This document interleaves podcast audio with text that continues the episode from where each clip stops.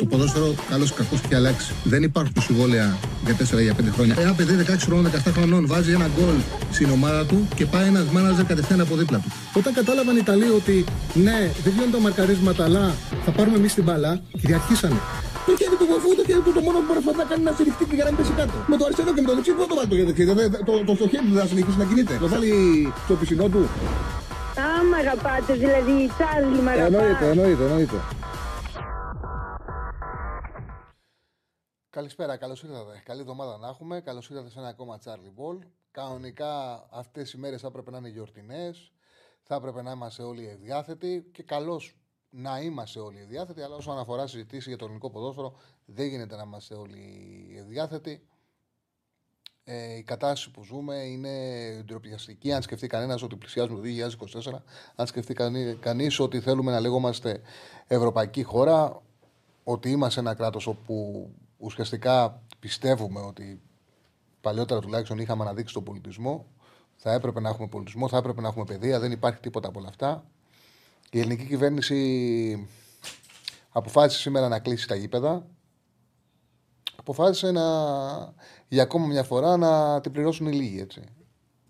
Εγώ θεωρώ κανονικά όταν παίρνονται μέτρα, η αξιολόγηση θα πρέπει να γίνεται αργότερα. Δηλαδή θα πρέπει όταν η ελληνική κυβέρνηση παίρνει μέτρα για την καταπολέμηση της βίας, η αξιολόγησή τους για το αν αυτά τα μέτρα είναι σωστά ή λανθασμένα θα πρέπει να, γίνει με του χρόνου τέτοια μέρα. Δηλαδή να κάνουμε μετά από ένα χρόνο εκπομπή και να πούμε ότι πέρσι τέτοια μέρα ο Πρωθυπουργός αναγκάστηκε να πάρει κάποια μέτρα, πήρε το Α, το Β, το Γ, το Δ που βρισκόμαστε σήμερα. Δεν μπορούμε να το κάνουμε αυτό. Γιατί αυτά τα μέτρα έχουν ξαναπαρθεί, τα έχουν ξανακούσει. Και η συγκεκριμένη κυβέρνηση δεν εξελέγει πριν ένα-δύο μήνες, ώστε να τους δώσουμε μια περίοδο χάριτος και να πούμε τώρα ασκεί τα καθήκοντά της, οπότε πρέπει να πάρει και αυτή το χρόνο της. Υπάρχει από το 2019 και έχουμε ξανακούσει για το ηλεκτρονικό εισιτήριο, έχουμε ξανακούσει για τις κάμερες. Δεν έχει λογική να κλείσουν τα γήπεδα, κατά την άποψή μου. Καταλαβαίνω ότι δεν υπάρχουν εύκολες αποφάσεις. Και δεν είμαι αυτός όπου ισχυρίζομαι ότι ξέρω τα πάντα. Δεν είμαι αυτός ο οποίος θα βγω και θα πω ότι έπρεπε να γίνει Α, έπρεπε να γίνει το Β, έπρεπε να γίνει το Γ. Πιστεύω πάντως αυτό που θα ήθελα να δω, είναι επιτέλους να πληρώνουν αυτοί που ευθύνονται. Να πληρώνουν αυτοί που φταίνε. Δεν μπορεί να πληρώνει ο Στέφανος που είναι δίπλα μου, που εντάξει, δεν τους τρέχουν τα λεφτά από τον Μπατζάκια. Πήγανε και δώσανε, πληρώσαν το καλοκαίρι με τον πατέρα του να δώσουν διαρκείας για το γήπεδο. Δεν μπορεί να το πληρώσει εσύ, φίλε, που έχεις πληρώσει διαρκείας για να δεις την ομάδα σου και έχεις στερηθεί πράγματα από τη ζωή σου για να μπορέσεις να παρακολουθήσεις, γιατί αυτό γουσάρεις να κάνεις τα παιχνίδια της ομάδας σου. Δεν γίνεται. Δεν γίνεται να το πληρώνει ο προπονητής, οι ποδοσφαιριστές να παίζουν και κλεισμένο των θυρών. Είναι παράλογο, δεν ξέρω, είναι παράλογο. Κάποιοι που ασχολούνται με τις ομάδες τους μπορούν να πούν ότι υπάρχει και αλλίωση του πρωταθλήματος. Δηλαδή, για παράδειγμα, οι φίλοι του ΠΑΟΚ που δώσανε 3 ντέρμπι εκτός έδρας και βλέπουν το πρόγραμμα και βλέπουν θα δώσει η ομάδα τους 3 ντέρμπι εντός έδρας, μπορούν να το ισχυριστούν αυτό. Ναι, ασφαλώς έχουν δίκιο. Κατά την άποψή μου είναι το λιγότερο που παίζει ρόλο. Αλλά είναι και αυτό μια πραγματικότητα. Επίσης, η άποψή μου είναι αυτή. Εντάξει, εγώ το βλέπω. Πώς κλείνεις, για παράδειγμα, την Παπαρίνα όταν στην ΑΕΚ έχουν γίνει πράγματα? Έχουν γίνει πράγματα από πέρσι στην ΑΕΚ. Βλέπουμε ότι δεν είναι η κατάσταση όπως ήταν πέρσι. Κατάφερε μόνος του ο σύλλογος και κάποια πράγματα τα έβαλε σε τάξη. Δεν, όταν μπαίνει γκολ δεν πετάνε φωτοβολίες, τους πετάγανε. Η ατμόσφαιρα δεν είναι η ατμόσφαιρα όπως ήταν στα παιχνίδια της ΑΕΚ, που δεν έβρεβε τίποτα από τους καπνούς. Κατάφεραν και πώς η τιμωρήσε η ΑΕΚ? Λέω, ρε παιδί μου, σκέψεις λέω. Δεν είναι σκέψεις, αναφέρω σκέψεις που έχω στο μυαλό μου. Και ξέρεις, αυτή ήταν μια απόφαση που έχει πάρει η κυβέρνηση. Ουσιαστικά έκανε το χατήρι της αστυνομίας. Και γιατί λέω έκανε το χατήρι της αστυνομίας? Το γνωρίζουμε ότι Η αστυνομία αυτό που θέλει είναι να μην γίνονται ποδοσφαιρικοί αγώνες. Δεν θέλει να πηγαίνει στα γήπεδα, θεωρεί ότι είναι δική της δικαιοδοσία. Όμως, εδώ θα πρέπει να γίνει κατανοητό ότι έχουν επιλέξει και αυτή τη δουλειά. Όπως επίσης θα πρέπει να γίνει κατανοητό ότι και οι ομάδες που είναι επαγγελματικές ομάδες θα πρέπει να προστατεύουν την περιουσία τους και το γήπεδό τους. Οπότε, αυτό που περιμένουμε όλοι είναι σοβαρά μέτρα. Δεν είναι το κλείσιμο.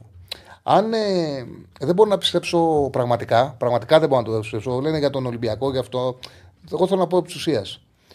Δεν μπορώ να πιστέψω ότι θέλουν να βάλουν το μαχαίρι στο κόκαλο για τον εξής λόγο. Αν ήθελαν πραγματικά να βρουν τους υπαίτιους των επεισοδίων, δεν θα τα κλείναν τα γήπεδα. Έχετε δει επιχείρηση, αστυνομική επιχείρηση, να θέλουν να εξηγιάνουν ένα έγκλημα, να θέλουν να βρουν τους υπεύθυνους και να αποφασίζουν να πάρουν μια απόφαση ώστε να μην είναι στο χώρο που μπορούν να τους πιάσουν. Δεν γίνονται αυτά τα πράγματα. Δεν γίνονται αυτά τα πράγματα. Αν πραγματικά θέλανε να κάνουν μια σοβαρή στρατηγικό χτύπημα απέναντι στη βία, θα θέλανε ανοιχτά τα γήπεδα. Ανοιχτά τα γήπεδα. Μέτρα, ναι, να αξιοποιηθεί η τεχνολογία, το οποίο είναι το πιο σημαντικό, να αξιοποιηθεί η τεχνολογία η οποία υπάρχει, ποινές στις ομάδες, σε περίπτωση που δεν γίνεται σωστή αστυνόμευση στα γήπεδά τους, να είναι ξεκάθαρο το ποια είναι η δικαιοδοσία της αστυνομίας και μέχρι πού είναι η δικαιοδοσία των ομάδων που διεξάγουν τα παιχνίδια. Για μένα να υπάρχουν ποινές ακόμα και για τον υπεύθυνο ασφαλείας σε κάθε παιχνίδι, ώστε να αναγκάζεται να υπάρχει ένα σοβαρό πλάνο, και από εκεί και πέρα αυτό που ζητάει ο κόσμος είναι ο τάδε έκανε αυτό. Τον πιάσαμε, φτιάξαμε αυτό το κατηγορητήριο στη δικαιοσύνη. Ο τάδε. Αυτό που περιμένει ο κόσμος δεν είναι να ακούσει μέτρα που έχει ακούσει 500 φορές. Δεν είναι να κλείσουν τα γήπεδα. Τι κάνανε? Αυτό που κάνανε είναι ουσιαστικά το πάνε πιο μακριά. Δηλαδή σου λέει να 2 μήνες και κλεισμένο των θυρών, και κλεισμένο των θυρών θα γίνει. Δεν θα γίνει τίποτα. 2 μήνες και κλεισμένο των θυρών. Πετάμε τον μπαλάκι αλλού. Περάσουν 2 μήνες να ηρεμήσει η κατάσταση, να ξεχαστούν και μετά σιγά σιγά θα ξανανοίξουμε τα γήπεδα. Αυτό κάνανε. Δεν είναι. Έδειξαν με αυτήν την απόφαση ότι υπάρχει πραγματική βούληση. Μακάρι να κάνω λάθος. Μακάρι, και εμένα δεν με ενδιαφέρει. Το λιγότερο είναι, okay. Είναι με ένα λαθασμένο μέτρο κατά την άποψή μου. Μας γυρνάει και σε μια εποχή που ο κόσμος και η ελληνική κοινωνία θέλει να την ξεχάσει, και όλο ο κόσμος θέλουμε να το ξεχάσουμε. Θέλουμε να ξεχάσουμε την εποχή COVID. Θέλουμε να ξεχάσουμε ό,τι μας θυμίζει αυτή την πάρα πολύ σκληρή εποχή που βιώσαμε. Και μας το θυμίζει, μας επιστρέφει σε αυτό χωρίς κανένα λόγο. Κατά την άποψή μου, χωρίς λόγο. Δεν υπάρχει λόγος να το πληρώσει ένα άθλημα, να το πληρώσει το ποδόσφαιρο. Δεν υπάρχει λόγος. Αυτό το οποίο έπρεπε να συμβεί, εγώ αυτό που θα ήθελα μάλλον, αυτό που θα ήθελα να δω και αυτό που έπρεπε. Δεν είμαι υπεύθυνος ο άνθρωπος που περιμένει κανένας να ξέρει τι θα έπρεπε να κάνουν. Αλλά αυτό που θα ήθελα εγώ να συμβεί και αυτό που θέλω πλέον να συμβαίνει και αυτό που πιστεύω ότι η υγιής κοινωνία πλέον θέλει να συμβαίνει είναι να το πληρώνουν οι υπεύθυνοι. Είναι ότι αυτός που κάνει τα επεισόδια να τιμωρείται για την πράξη του. Ο καθένας ο οποίος πράττει πρέπει να είναι και υπεύθυνος των πράξεών του. Όλα τα άλλα είναι να είχαμε να λέγαμε. Αν ήθελε η αστυνομία πραγματικά να τους βρει, τα γήπεδα θα ήταν ανοιχτά. Θα ήταν πιο εύκολο να τους βρει με τα γήπεδα ανοιχτά. Θα ήταν πιο εύκολο να τους μαζέψει. Είναι πιο ελεγχόμενοι. Αν έχει κάνει μια σοβαρή δουλειά η αστυνομία για να βρει. Πώς είναι? Είναι από 1.500-2.000 άτομα. Πώς είναι? Θα τα θέλανε ανοιχτά τα γήπεδα. Ξεκάθαρα θα θέλανε ανοιχτά τα γήπεδα. Είναι πιο εύκολο να τους μαζέψει και να τους πιάσει. Είναι πιο εύκολο. Πιο εύκολο με ανοιχτά τα γήπεδα. Θα ήθελα να βγει. Εγώ ξέρετε τι θα ήθελα. Δεν είναι υποχρεωτικό να γίνει. Σήμερα να γινόταν σε ένα μήνα. Να βγαινε ο αρχηγός αστυνομίας, οποιοδήποτε, ο Α, Β, από την κυβέρνηση, από την αστυνομία, οποιοδήποτε θα ήθελε να το. Και να πει: πιάσαμε αυτούς τους 25, ήταν σε αυτούς που κάνανε την παρέλαση μαζί με τους Κροάτες. Φίλοι του Παναθηναϊκού που κάνανε την παρέλαση και πήγανε στη Φιλαδέλφια και κάνανε τα επεισόδια. Τους πιάσαμε, τους φτιάξαμε τη δικογραφία αυτή. Πιάσαμε αυτόν που έκανε αυτό. Πιάσαμε αυτούς τους οπαδούς του Ολυμπιακού που έκαναν αυτό. Έχουμε φτιάξει κατηγορητήριο για 400 άτομα. Και θα δικαστούν. Και θα δικαστούν. Δεν ξέχασα κανέναν. Μιλώ το φιλοπτώπιση. Κανένα δεν έχω ξεχάσει. Τι να ξεχάσω.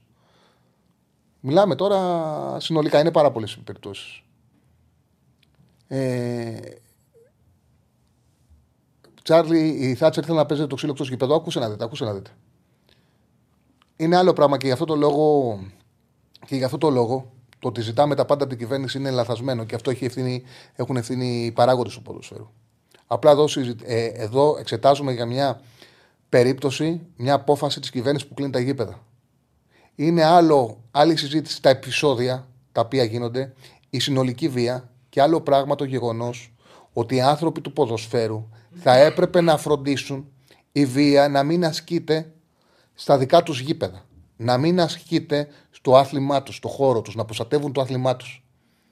Δεν μπορεί να λύσει το ποδόσφαιρο τη βία στην κοινωνία. Θα μπορούσε όμως να αυτοπροστατευτεί. Και αυτό δεν έχει συμβεί. Και γι' αυτό το λόγο λέω. Συνατομική ευθύνη δεν είναι μόνο οι οπαδοί. Συνατομική ευθύνη θα πρέπει να είναι. Και εκεί, εγώ αυτά τα πράγματα περιμένω να ακούσω. Αυτά τα πράγματα θέλω να ακούσω. Θέλω να ακούσω να πούνε. Αυτός ο δημοσιογράφος, αυτός το πρόγραμμα μας. Αυτοί οι δημοσιογράφοι για αυτά τα άρθρα θα πρέπει να απολογηθούν. Γιατί πραγματικά γράφονται πράγματα τα οποία σε ένα πολύ σημαντικό βαθμό πυροδοτούν τη βία. Οπότε ο καθένας από το χώρο του και από τη θέση του, αυτός ο παράγοντας για αυτές τις δηλώσεις, για αυτές τις ημερομηνίες θα απολογηθούν. Δηλαδή, θα πρέπει επιτέλους. Δεν λέει κάτι. Αυτό το κλείνουμε τα γήπεδα 2 μήνες. Τι είναι, μια μεσοβέζικη λύση που έχει ξαναγίνει. Να κατευνάσουμε τα πνεύματα. Δεν δείχνει πραγματική βούληση. Γι' αυτό το λόγο λέω ότι. Και το έχουμε ξαναδεί. Ότι κανονικά. Θα έπρεπε να βγω και να πω. Αυτό λέει, θα πρέπει να πει κάποιος normal άνθρωπος. Να βγει και να πει: πήρανε τώρα μέτρα, δεν μπορώ να τα κρίνω εγώ τώρα. Πάω να κρίνω εγώ σήμερα αυτά τα μέτρα. Τα κρίνουμε σε ένα χρόνο. Θα δούμε, θα περάσει ο χρόνος, θα δώσουμε το περιθώριο, να δούμε τι θα δουλέψει και τώρα. Αυτό το έχουμε ξανακούσει 500 φορές. Τι να δούμε. Επιτρέπεται να μας πει η κυβέρνηση: άμα δεν υπάρχουν κάμερες στα γήπεδα, γιατί δεν υπάρχουν. Το έχει ξαναζητήσει τόσες φορές να υπάρχουν οι κάμερες στα γήπεδα. Για ποιο λόγο έχει αφήσει να διεξάγονται τα παιχνίδια αν δεν υπάρχει το ονομαστικό εισιτήριο, να μας το πούνε. Δηλαδή δεν το καταλαβαίνω τι εξαγγελίες είναι αυτές. Δεν το καταλαβαίνω.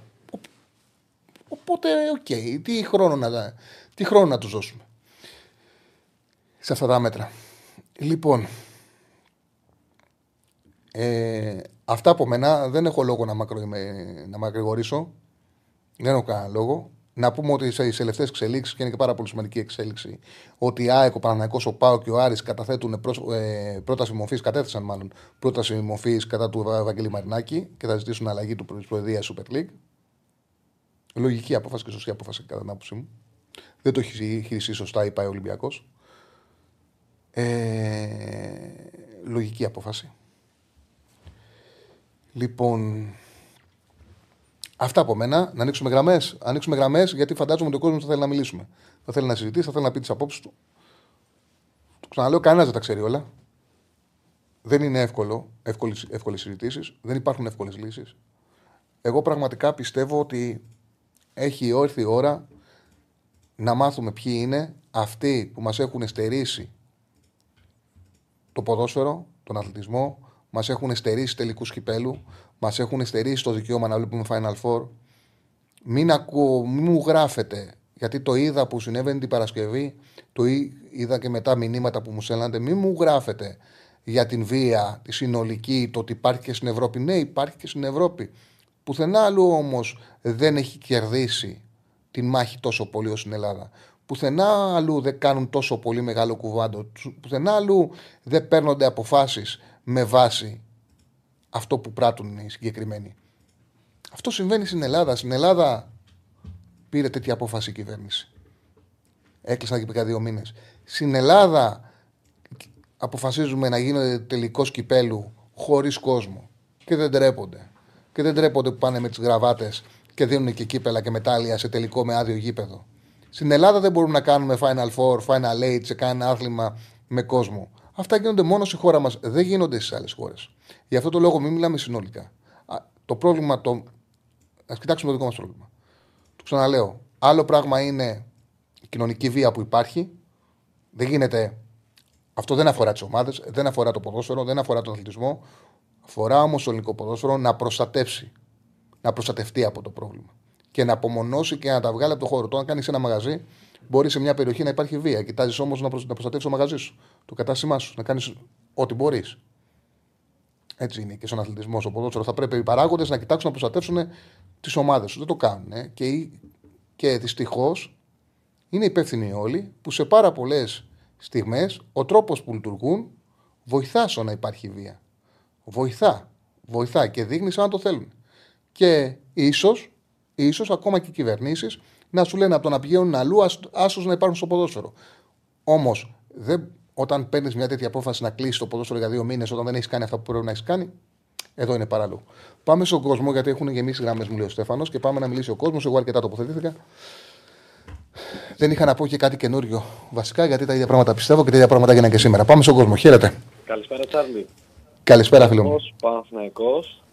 Γεια σου, Γιώργο. Να ξεκινήσω λέγοντας ένα μεγάλο έβγε για τα λεγόμενά σου μέχρι στιγμής. Να είσαι καλά. Να πω ότι με πρόλαβες στο κομμάτι των ανοιχτών γηπέδων και με βρίσκεις απόλυτα συμφωνώ, γιατί θεωρώ ότι η μεγαλύτερη αδικία που μπορεί να βιώσει οποιοδήποτε φίλαθλος, είτε λέγεται Παναθηναϊκός, είτε λέγεται ΠΑΟΚ, είτε Ολυμπιακός, είναι να τους στερούν αυτό το 2ωρο που μπορεί να απολαύσει την ομάδα του από κοντά. Συμφωνώ 100% ότι το ζήτημα αυτό δεν το λύνεις με τις 2 μήνες αποχή, ειδικότερα και σε ένα άθλημα. Δηλαδή, τώρα συνειδητοποιούμε ότι για όποιον δεν το έχει καταλάβει, ότι το μπάσκετ, το βόλεϊ, το οποιοδήποτε άθλημα, ακόμα και το ερασιτέχνη, θα είναι χώρος που μπορεί να γίνουν δυνητικά και άλλα επεισόδια και να ξεσπάσουν αυτοί οι γνωστοί-άγνωστοι σε εκείνα. Δεν χρειάζεται να έχουν απλά το ποδόσφαιρο.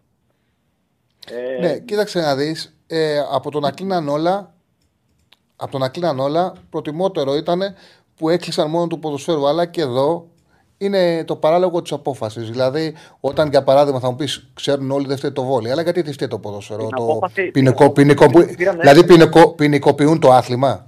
Ποινικοποιείται το άθλημα. Ξέρεις γιατί. Εγώ θεωρώ με το φτωχό μου το μυαλό η απόφαση ήταν ως εξής. Παιδιά, πρέπει κάτι να κάνουμε γι' αυτό. Ωραία, τι να κάνουμε, ποιο είναι το πιο λαοφιλές άθλημα, το ποδόσφαιρο. Ωραία, σταματάμε για αυτό το διάστημα το ποδόσφαιρο. Σκέφτονται και παράλληλα σου λέει, το μεγαλύτερο τζίρο, ας πούμε, το παίρνουν τα ειστήρια οι μεγάλες ΠΑΕ στο ποδόσφαιρο. Δεν το παίρνουν μπάσκετ ή το βόλεϊ. Μ' ακούς, χάθηκα για λίγο. Ναι, καθαρά. Λέω ότι το μεγαλύτερο τζίρο τον έχουν, ας πούμε, από την μπάλα. Δεν το έχουν, ας πούμε, από το βόλεϊ ή το μπάσκετ. Απλά εμένα το κύριο σημείο που θεωρώ ότι αυτό το μέτρο δεν έχει κάποια βάση από πίσω είναι το ότι, πάλι όπως ανέφερες, παιδιά, είμαστε το 2023, μπαίνει 24. Εγώ χτες πήγα με τον Παναθηναϊκό να δω τον ΠΑΟΚ στο μπάσκετ. Για να βγάλω 2 εισιτήρια, για μένα και για ένα φίλο μου, πέρα από το ονοματεπώνυμο, πέρα από ένα mail, υπήρχε και ο ΆΜΚΑ. Υπάρχει ταυτοποιημένο εισιτήριο, δηλαδή τα τελευταία και εγώ δεν ξέρω πόσα χρόνια. Δεν γίνεται να μην μπαίνει κόσμος μέσα και να μην ξέρει η ΠΑΕ, η ΚΑΕ ή οποιοδήποτε κάθε έναν που μπαίνει μέσα. Και επειδή βλέπω και στο chat, δεν είναι να κλείσουν τα πέταλα. Να μπαίνει ο άλλος στο πέταλο. Να μπαίνει, να τραγουδάει το σύνθημά του, να κουνάει τη σημαία του, να φωνάζει για την ομάδα του. Να είναι ταυτοποιημένος. Με το που γίνει η οποιαδήποτε πλακεία, το τζιμπά στην ίδια στιγμή. Και να μην νιώθουν οι οπαδοί των άλλων ομάδων ότι επειδή τώρα έχει τύχει 2-3 επεισόδια με τον Ολυμπιακό, γιατί φταίνε απαραίτητα Ολυμπιακοί. Να θυμηθούν και οι παοκτζίδες, ας πούμε, όργια που έχουν κάνει στην Τούμπα και οι αεκτζίδες και εμείς. Εγώ ήμουν στο μπάσκετ πέρσι με τον Ολυμπιακό, στο μάτς που διεκόπη, το δεύτερο κατά σειρά, στο πρώτο. Και ήμουν στην κεντρική θύρα του ΟΑΚΑ, ακριβώς πάνω από τον μπάγκο του Παναθηναϊκού. Όχι πάνω από τον μπάγκο του Ολυμπιακού, που γινόταν συνεχής ρήψη αντικειμένων, πάνω από τους δικούς μας παίκτες. 1 δευτερόλεπτο πριν το τέλος, κάνει λάθος ο Μακίσtik, νομίζω ήταν, και βγαίνει μπάλα εκτός. Και πανηγυρίζουμε όλοι γιατί ξέρουμε ότι κερδίσαμε. Και τρώω στο κεφάλι μου, μπουκάλι κλειστό.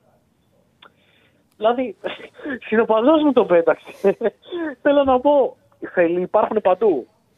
επειδή είχαν ανέβει τώρα στο πάνω διάζωμα, επειδή στο ΆΚΑ επικοινωνούν όλα, μετακινούνται, ξέρω εγώ, κάνουν και την άνε. Δηλαδή, είχα δει, υπάρχουν παντού, οι φελοί υπάρχουν παντού, παιδιά. Και ούτε πρέπει να ηρωποιούμε τους αεκτζίδες, ας πούμε, που τρέξανε μαζί με μασαλούς, τους παοκτζίδες όταν είχαν πάει στη Μασσαλία. Ούτε πρέπει να ηρωποιούμε εμείς ότι πήγαμε και κάναμε το τάδε σκηνικό. Αυτά είναι για συζητήσεις για φελούς. Και τους δίνουμε και πάτημα. Τους τρέχουμε με όλο αυτό. Μεν αυτή είναι η άποψή μου πάντως. Σε ευχαριστώ πάρα πολύ, φίλε. Ευχαριστώ πάρα πολύ. Σε ευχαριστώ πάρα πολύ. Ολοκλήρωσες, εντάξει. Ναι, νομίζω, Τσάρλι, καλή συνέχεια. Να είσαι καλά, φίλε. Συγχαρητήρια για την κολυμπήτριά μας, για την Λουτουνάκη που πήρε και το χρυσό, η οποία, εάν δεν το έχεις παρακολουθήσει, κατάφερε να τερματίσει πρώτη μαζί με άλλη συναθλήτριά της. Το οποίο είναι απίστευτα δύσκολο για κολύμβηση. Να είσαι καλά. Καλή συνέχεια. Βέβαια, βέβαια. Για το φίλο που λέει ότι είμαστε ταυτοποιημένοι και στους οργανωμένους, κοίταξε να δεις. Εγώ ξέρω πολλές περιπτώσεις που πάνε και μπαίνουν έτσι και δεν ξέρει κανένας που κάθονται.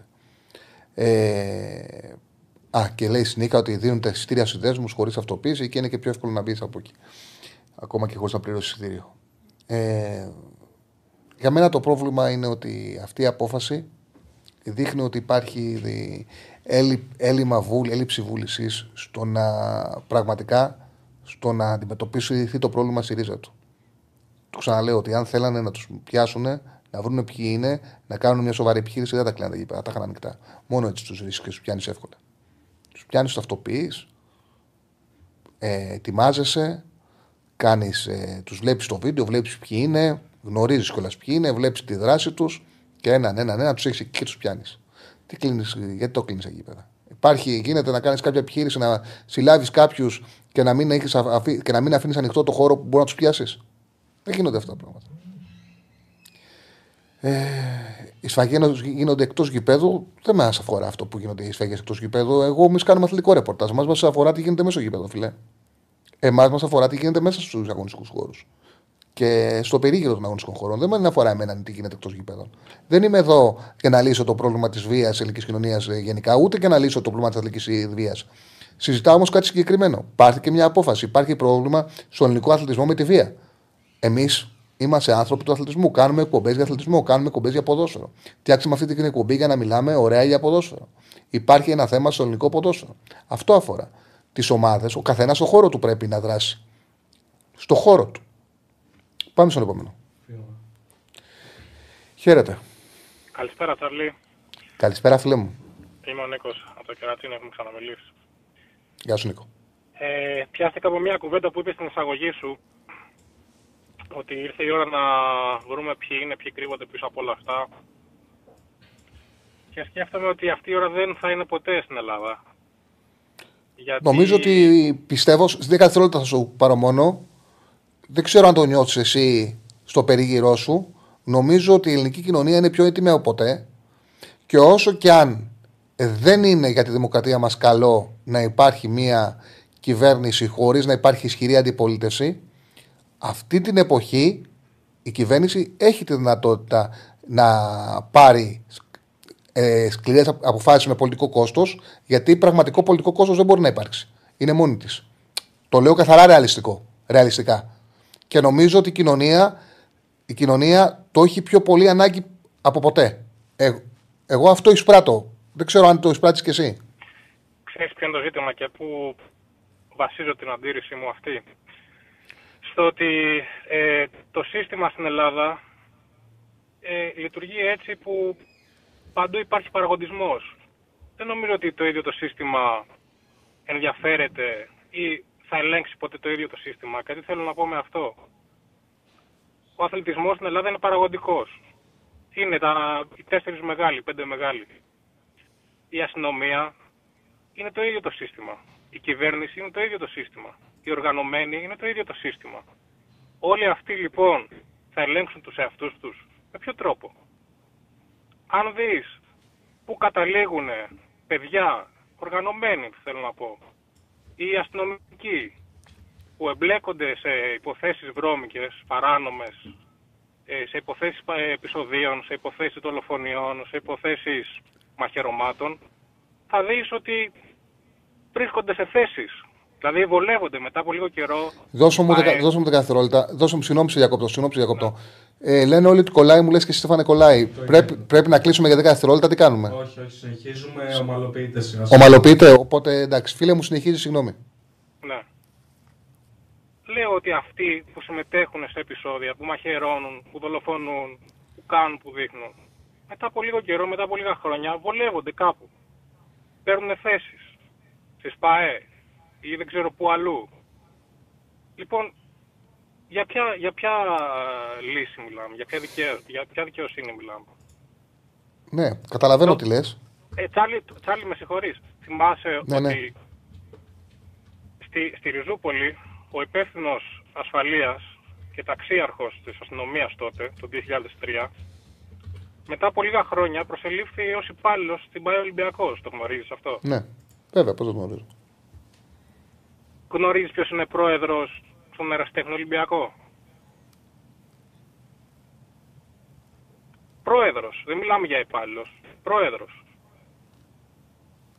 Γνωρίζεις, φαντάζομαι. Ναι, γνωρίζω, δεν ξέρω το ότι. Ναι, όχι, θέλω να πω. Αδιώκεται ποινικά για κάτι, το γνωρίζω. Όχι, έχει αθωωωθεί ο άνθρωπος, εντάξει. Αλλά γιατί συζητάμε? Θέλω να πω, τα ίδια που συμβαίνουν στον Ολυμπιακό μπορεί να συμβαίνουν και σε άλλες ομάδες. Παιδιά που έχουν πιαστεί σε επεισόδια, σε μαχαιρώματα, σε συμπλοκές, σε ραντεβού θανάτου, πολεύονται μετά από λίγο στις ΠΑΕ μέσα. Έχουν ευθεία.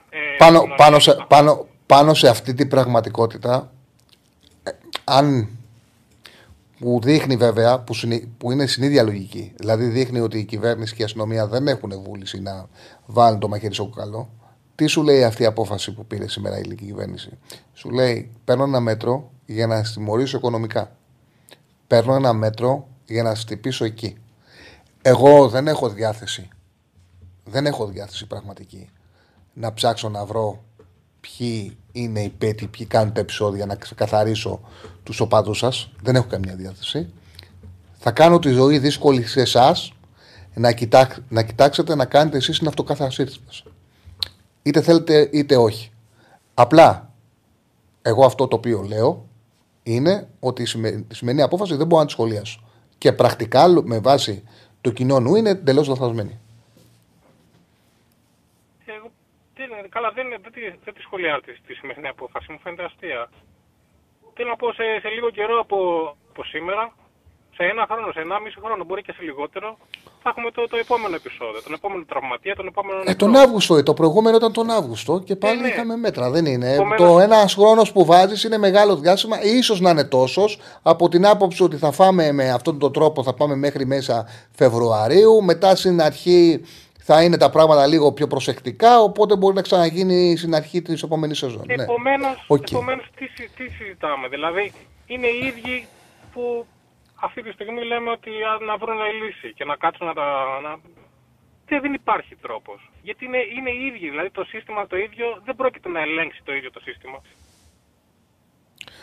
Σε ευχαριστώ πολύ, φίλε. Να είσαι καλά, Τσάρλι. Σε ευχαριστώ πολύ. Κλείνουν τα γήπεδα στο ποδόσφαιρο στερώντας έσοδα από τις ομάδες. Είναι συλλογική που έλεγα πριν, ότι είναι ένας τρόπος που λέει η ελληνική κυβέρνηση ότι εγώ δεν πράττω, δεν είναι δικιά μου ευθύνη και από εκεί και πέρα χτυπάω τις διοικήσεις οικονομικά με αυτό το πράγμα. Ελέγχτε τις ομάδες, βγάλτε τα πέρα μόνοι σας. Και είναι και κάτι το οποίο το ζητούσε η αστυνομία. Η αστυνομία αυτό που θέλει είναι να μην έχει παιχνίδια, να μην ασχολείται, ότι δεν είναι δική της δικαιοδοσία να ασχολείται στα γήπεδα. Γι' αυτό το λόγο, αυτό που βλέπουμε με πάρα πολύ μεγάλη συχνότητα το τελευταίο διάστημα, με το παραμικρό, σου ρίχνουν ένα δακρυγόνο και ξεμπερδεύσανε. Πάμε στον επόμενο. Χαίρετε. Γεια σου, Τσαρλί. Καλησπέρα, φίλε μου. Έλα, κοιλιά μου. Τι κάνεις? Καλά, μια χαρά. Λοιπόν, με μέσες τιμές θα στο πω για να συνεννοούμαστε καταρχήν. Ο μέσος οπαδός της ΑΕΚ, ο οποίος δεν φταίει απολύτως τίποτα, και για τον Παναθηναϊκό και για τον ΠΑΟΚ θα μπορούσαν να βγουν αντίστοιχες τιμές, ο οποίος έχει ένα νορμάλ οικογενειακό εισιτήριο στην ΟΠΑ Παρίνα Παύλα Αγία Σοφιά, τέλος πάντων, έτσι, για να παρακολουθήσει, του κοστίζει τα επεισόδια που έκαναν οι φίλοι του Ολυμπιακού είτε στο Βόλο είτε πολύ περισσότερο στο Ρέντινγκ, και εξαιτίας τους πάρθηκαν οι αποφάσεις, οι συγκεκριμένες, περίπου 300 ευρώ. Έτσι ξεκίνησα. Όχι, πρέπει να το πούμε συγκεκριμένα. Mm-hmm. Περίπου 300 ευρώ. Εγώ εισιτήριο διαρκείας δεν έχω. Mm-hmm. Και δεν πρόκειται να έχω, ίσως το έχουμε κουβεντιάσει, το έχουμε κουβεντιάσει μαζί, ίσως το θυμάσαι. Mm-hmm. Λοιπόν, και δεν έχω γιατί είμαι ενάντια στη λογική τη συγκεκριμένη. Αλλά αυτό δεν σημαίνει, εγώ αν είχα εισιτήριο διαρκείας θα πήγαινα να μπω στο γήπεδο. Ναι. Εγώ. Εάν η κοινωνία μας, μόνο αυτό θα σου πω, δεν είναι ανάπηρη ακόμα, δεν έχει εντελώς απονευρωθεί και δεν είναι εντελώς ανάπηρη, εάν έχουμε λίγο τσίπα επάνω μας, ο μέσος οπαδός της ΑΕΚ και του Παναθηναϊκού πρέπει να πάει να μπει στο γήπεδο, να κάτσει στη θέση του. Και αν θέλουν οι ομάδες, σας διακόψουν τα παιχνίδια, ας μην κατέβουν. Καταρχήν, για μένα είναι πρόβλημα, είναι τεράστιο πρόβλημα, εάν ΑΕΚ και Παναθηναϊκός, ΠΑΕ Παναθηναϊκός και ΠΑΕ ΠΑΟ κατέβουν στα παιχνίδια τους στο Σαββατοκύριακο που έρχεται. Να πούμε, καλά το βάζεις Αχιλλέα, να πούμε ότι περιμένουμε και τις επίσημες αντιδράσεις των ομάδων που ακόμα δεν τις έχουμε, δεν έχουν υπάρξει. Όχι, είναι σημαντικό ότι ακόμα δεν έχουν μιλήσει οι ομάδες. Ναι, ναι. Γιατί το λέω αυτό. Γιατί το λέω αυτό.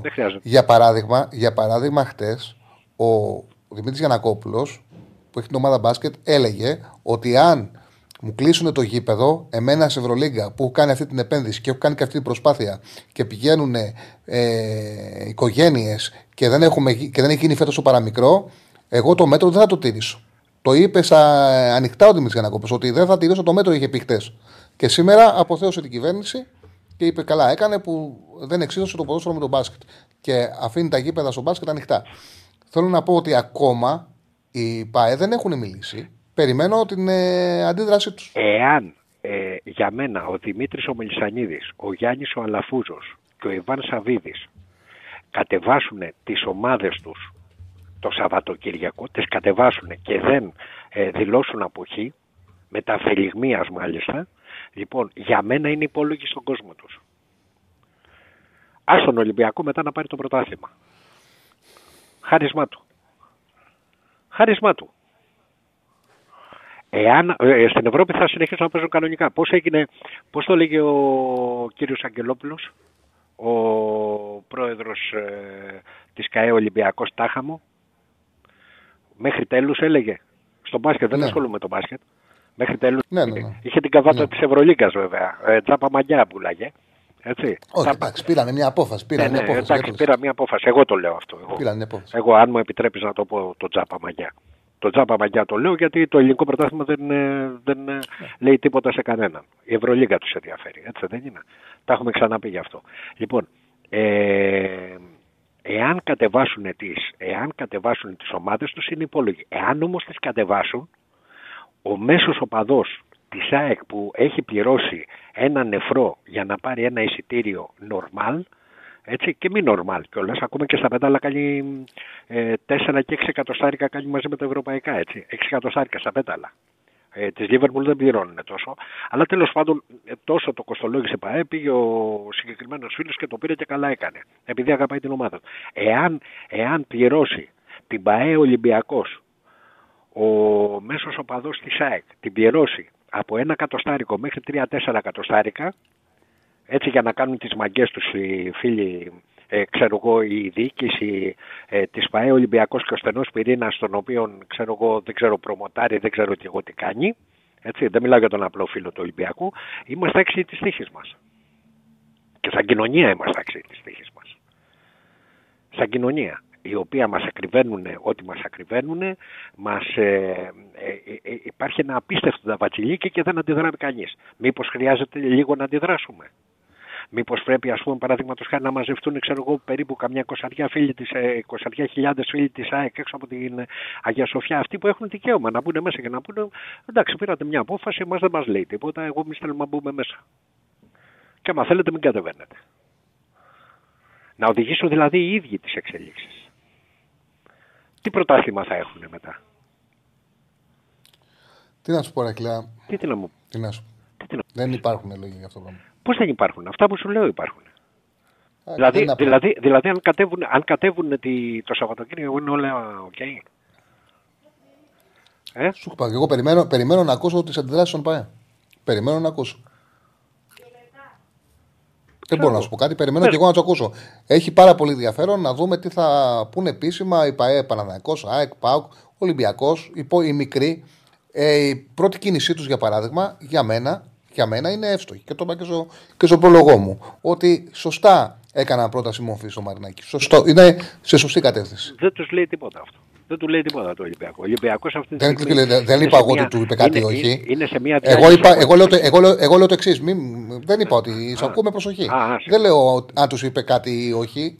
Εγώ λέω το εξής. Ότι είναι η πρώτη αντίδρασή τους. Περιμένω να δω τις αντιδράσεις τους. Αυτό λέω. Περιμένω να δω τι θα πούνε. Τι να σου πω. Εμένα δεν μου λέει τίποτα ότι θα πούνε. Εμένα μου λέει το τι θα κάνουν. Εννοείται, παιδί μου, η τοποθέτησή τους πιθανότητα να έχει και πράξη, μπορεί και όχι. Θα δούμε. Έπρεπε ήδη να έχουν πει. Τέλος πάντων, μην σε καθυστερώ. Λοιπόν. Δεν με καθυστέρησε, Κλέα μου. Σε ευχαριστώ πάρα πολύ. Να είσαι καλά, ρε φίλε. Για χαρά. Να είσαι καλά, φίλε μου. Να είσαι καλά. Λοιπόν. Από νομικής άποψης, απόφαση κυβέρνησης είναι αντισυνταγματική και παραβιάζει το αυτοδίκαιο του ποδοσφαίρου. Θα πρέπει να φύγουν όλες οι ομάδες σε Ευρωπαϊκό Δικαστήριο. Το ξαναλέω. Μπορεί να μην είναι τυχαίο το ότι δεν έχουν τοποθετηθεί ακόμα οι ομάδες. Εγώ περιμένω να δω τις τοποθετήσεις τους. Μήκα το γυαλί, λέει ο φίλος, μήκα το γυαλί. Το έχω πάρα πολλά χρόνια αυτό. Δεν έχω πάρει γυαλί. Αλλά πρώτη φορά που φοράς. Ναι, όχι, εντάξει, είναι. Πάμε στον επόμενο. Χαίρετε. Καλησπέρα. Ναι, γεια σου, Τσάρλε. Γεια σου, Λεβά. Λοιπόν, από Θεσσαλονίκη τηλεφωνώ. Είμαι παδός της ΑΕΚ. Καταρχήν, αν προσπαθήσει κάποιος, επειδή ακούω κάποιους. Ακροατές σας με λογική να κρίνουν αποφάσεις κυβέρνησης, μην το προσπαθούν αυτό, γιατί θα κάψουν κανένα εγκεφαλικό κύτταρο. Δηλαδή δεν υπάρχει αυτό το πράγμα. Καταρχήν, για να λύνουμε τις παρεξηγήσεις. Η αστυνομία είναι μια δημόσια υπηρεσία, έτσι δεν είναι? Μ' ακούς? Ναι, είναι μια δημόσια υπηρεσία. Δεν μας κάνει τη χάρη για να επιτελεί την εργασία της. Η αστυνομία, λοιπόν, κάποιος παίρνει απόφαση να γίνει αστυνομικός. Το επάγγελμα αυτό προϋποθέτει κάποιους κινδύνους και δεν μπορώ να καταλάβω πώς η αστυνομία σαν οργανισμός που εμπίπτει στο δημόσιο μπορεί να λέει «Α, εγώ μπορώ να κάνω αυτή τη δουλειά, να προστατέψω αυτό το γήπεδο, ας πούμε, σήμερα» ή «Δεν μπορώ». Δηλαδή είναι σαν να λέω εγώ, ας πούμε, που δουλεύω σε νοσοκομείο, να πω «Δεν μου φτάνει το προσωπικό που έχω εδώ σήμερα, τους 5 τους αφήνω να πεθάνουνε, και τους άλλους τους έχω στην περίθαλψη». Ή αν γίνει πόλεμος, λέμε ο στρατός θα έχει τη δικαιοδοσία να πει «Εγώ σήμερα δεν πολεμάω». Εντάξει, απλά οι σύλλογοι είναι ιδιωτικές εταιρείες, είναι ΠΑΕ. Έχουν την περιουσία τους. Και σου λέει η αστυνομία ότι οφείλουν να προστατεύουν την περιουσία τους. Άλλο εγώ σαν αστυνομία να προστατεύω τη δημόσια τάξη. Ναι, βγήκε. Να είμαι όταν υπάρχει κίνδυνος. Αλλά δεν μπορώ να σου προστατεύω και το γήπεδο. Και δεν θέλουν. Και κάνουν τα πάντα. Μόνο να το πω αυτό. Ναι. Κάνουν τα πάντα. Δεν θέλουν με τίποτα ναι. να χρειάζεται να επιτερούν οπαδούς δύο ομάδων στον ίδιο χώρο. Μάλιστα, ωραία. Και κάθε φορά που μπορεί να συμβεί κάτι τέτοιο, κάνουν τα πάντα για να μην έχει συνέχεια. Αυτό είναι δεδομένο. Ξεχνάς ότι βγήκε ο Πρωθυπουργός μετά το θάνατο του Μιχάλη. Δεν το ξενάω καθόλου, το θυμάμαι. Και είπε ότι η αστυνομία θα κάνει αυτή τη δουλειά. Δηλαδή αποφάσισε ο Πρωθυπουργός της Ελλάδος. Ναι ή όχι? Ναι, ισχύει, άρα ναι. Η αστυνομία τι δηλαδή θα πει? Όχι, δεν το κάνω. Εγώ που σου λέω που είμαι υγειονομικός, έβλεπα μέσα σε αυτά που πέρασα μέσα στην περίοδο του COVID, έβλεπα τον αστυνομικό να τον δίνουν επιδόματα. Έβλεπα έναν αστυνομικό τα καφέ όλα τα... self-service, όλα τα καφέ, να βλέπω έναν αστυνομικό να πίνει την καφεδιά του, να είναι έξω από τα πανεπιστήμια σοριδών 30 και 40 αστυνομικοί και να πίνουνε καφέ και να παίρνουν επίδομα. Ποια είναι η δουλειά του αστυνομικού? Λες ότι είναι ιδιωτικές εταιρείες. Δεν είναι ιδιωτικές εταιρείες. Πηγαίνει κόσμος. Δηλαδή αν γίνει μια τεράστια συναυλία δεν θα έχει αστυνομία απ' έξω? Ναι, απ' έξω έχει. Είναι άλλο πράγμα μέσα στο γήπεδο, μέσα στο χώρο που υπάρχουν, πρέπει να είναι security, και άλλο έξω από το γήπεδο. Στο περιβάλλον χώρο. Από τότε από που έχουν απαγορευτεί. Από εκεί και πέρα συμφωνούμε. Όχι, απλά μην νομίζω ότι διαφωνούμε κάπου. Ναι. Αυτή η συζήτηση άνοιξε γιατί αυτό που λέω και το λέω καιρό είναι ότι πραγματικά η αστυνομία, επειδή δεν θέλει, δεν κάνει και σωστά τη δουλειά της. Ακριβώς. Όποιος πηγαίνει στο γήπεδο το γνωρίζει. Το βλέπει ότι δεν κάνει. Εκεί θέλω να καταλήξω και να κλείσω. Εκεί θέλω να καταλήξω. Εγώ το λέω για να τα ακούει ο κόσμος αυτό. Γιατί ο κόσμος πλέον το έχει πάει αυτό το επάγγελμα σαν λειτουργήμα πλέον. Το θεωρεί το πιο ιερό επάγγελμα αυτή τη στιγμή που υπάρχει στον κόσμο. Εγώ αδυνατό να πιστέψω ότι υπάρχει στη σύγχρονη κοινωνία, γιατί άκουσα ότι είναι όνειρο, λέει κάποιου, λέει, ας πούμε, παιδιού να μπει στα ΜΑΤ.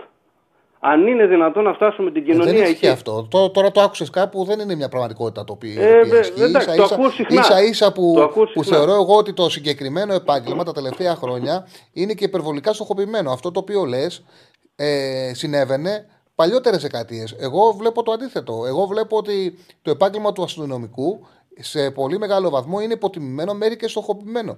Αυτό βλέπω εγώ. Δηλαδή, νομίζω ότι. Όχι, διαφωνώ. Εγώ δεν βλέπω ότι στο περιβάλλον που ζω, δεν βλέπω αυτή την αντιμετώπιση ότι υπάρχει. Δεν ξέρω. Διαφωνώ. Εγώ στο περιβάλλον που ζω,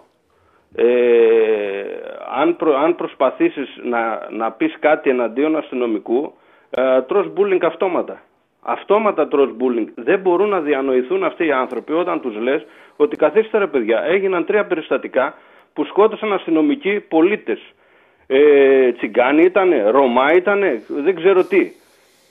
Το νόμο, τις ποινές του νόμου, αυτοί οι άνθρωποι τις αποφεύγουν. Βρίσκουν πάντα έναν τρόπο και τις αποφεύγουν.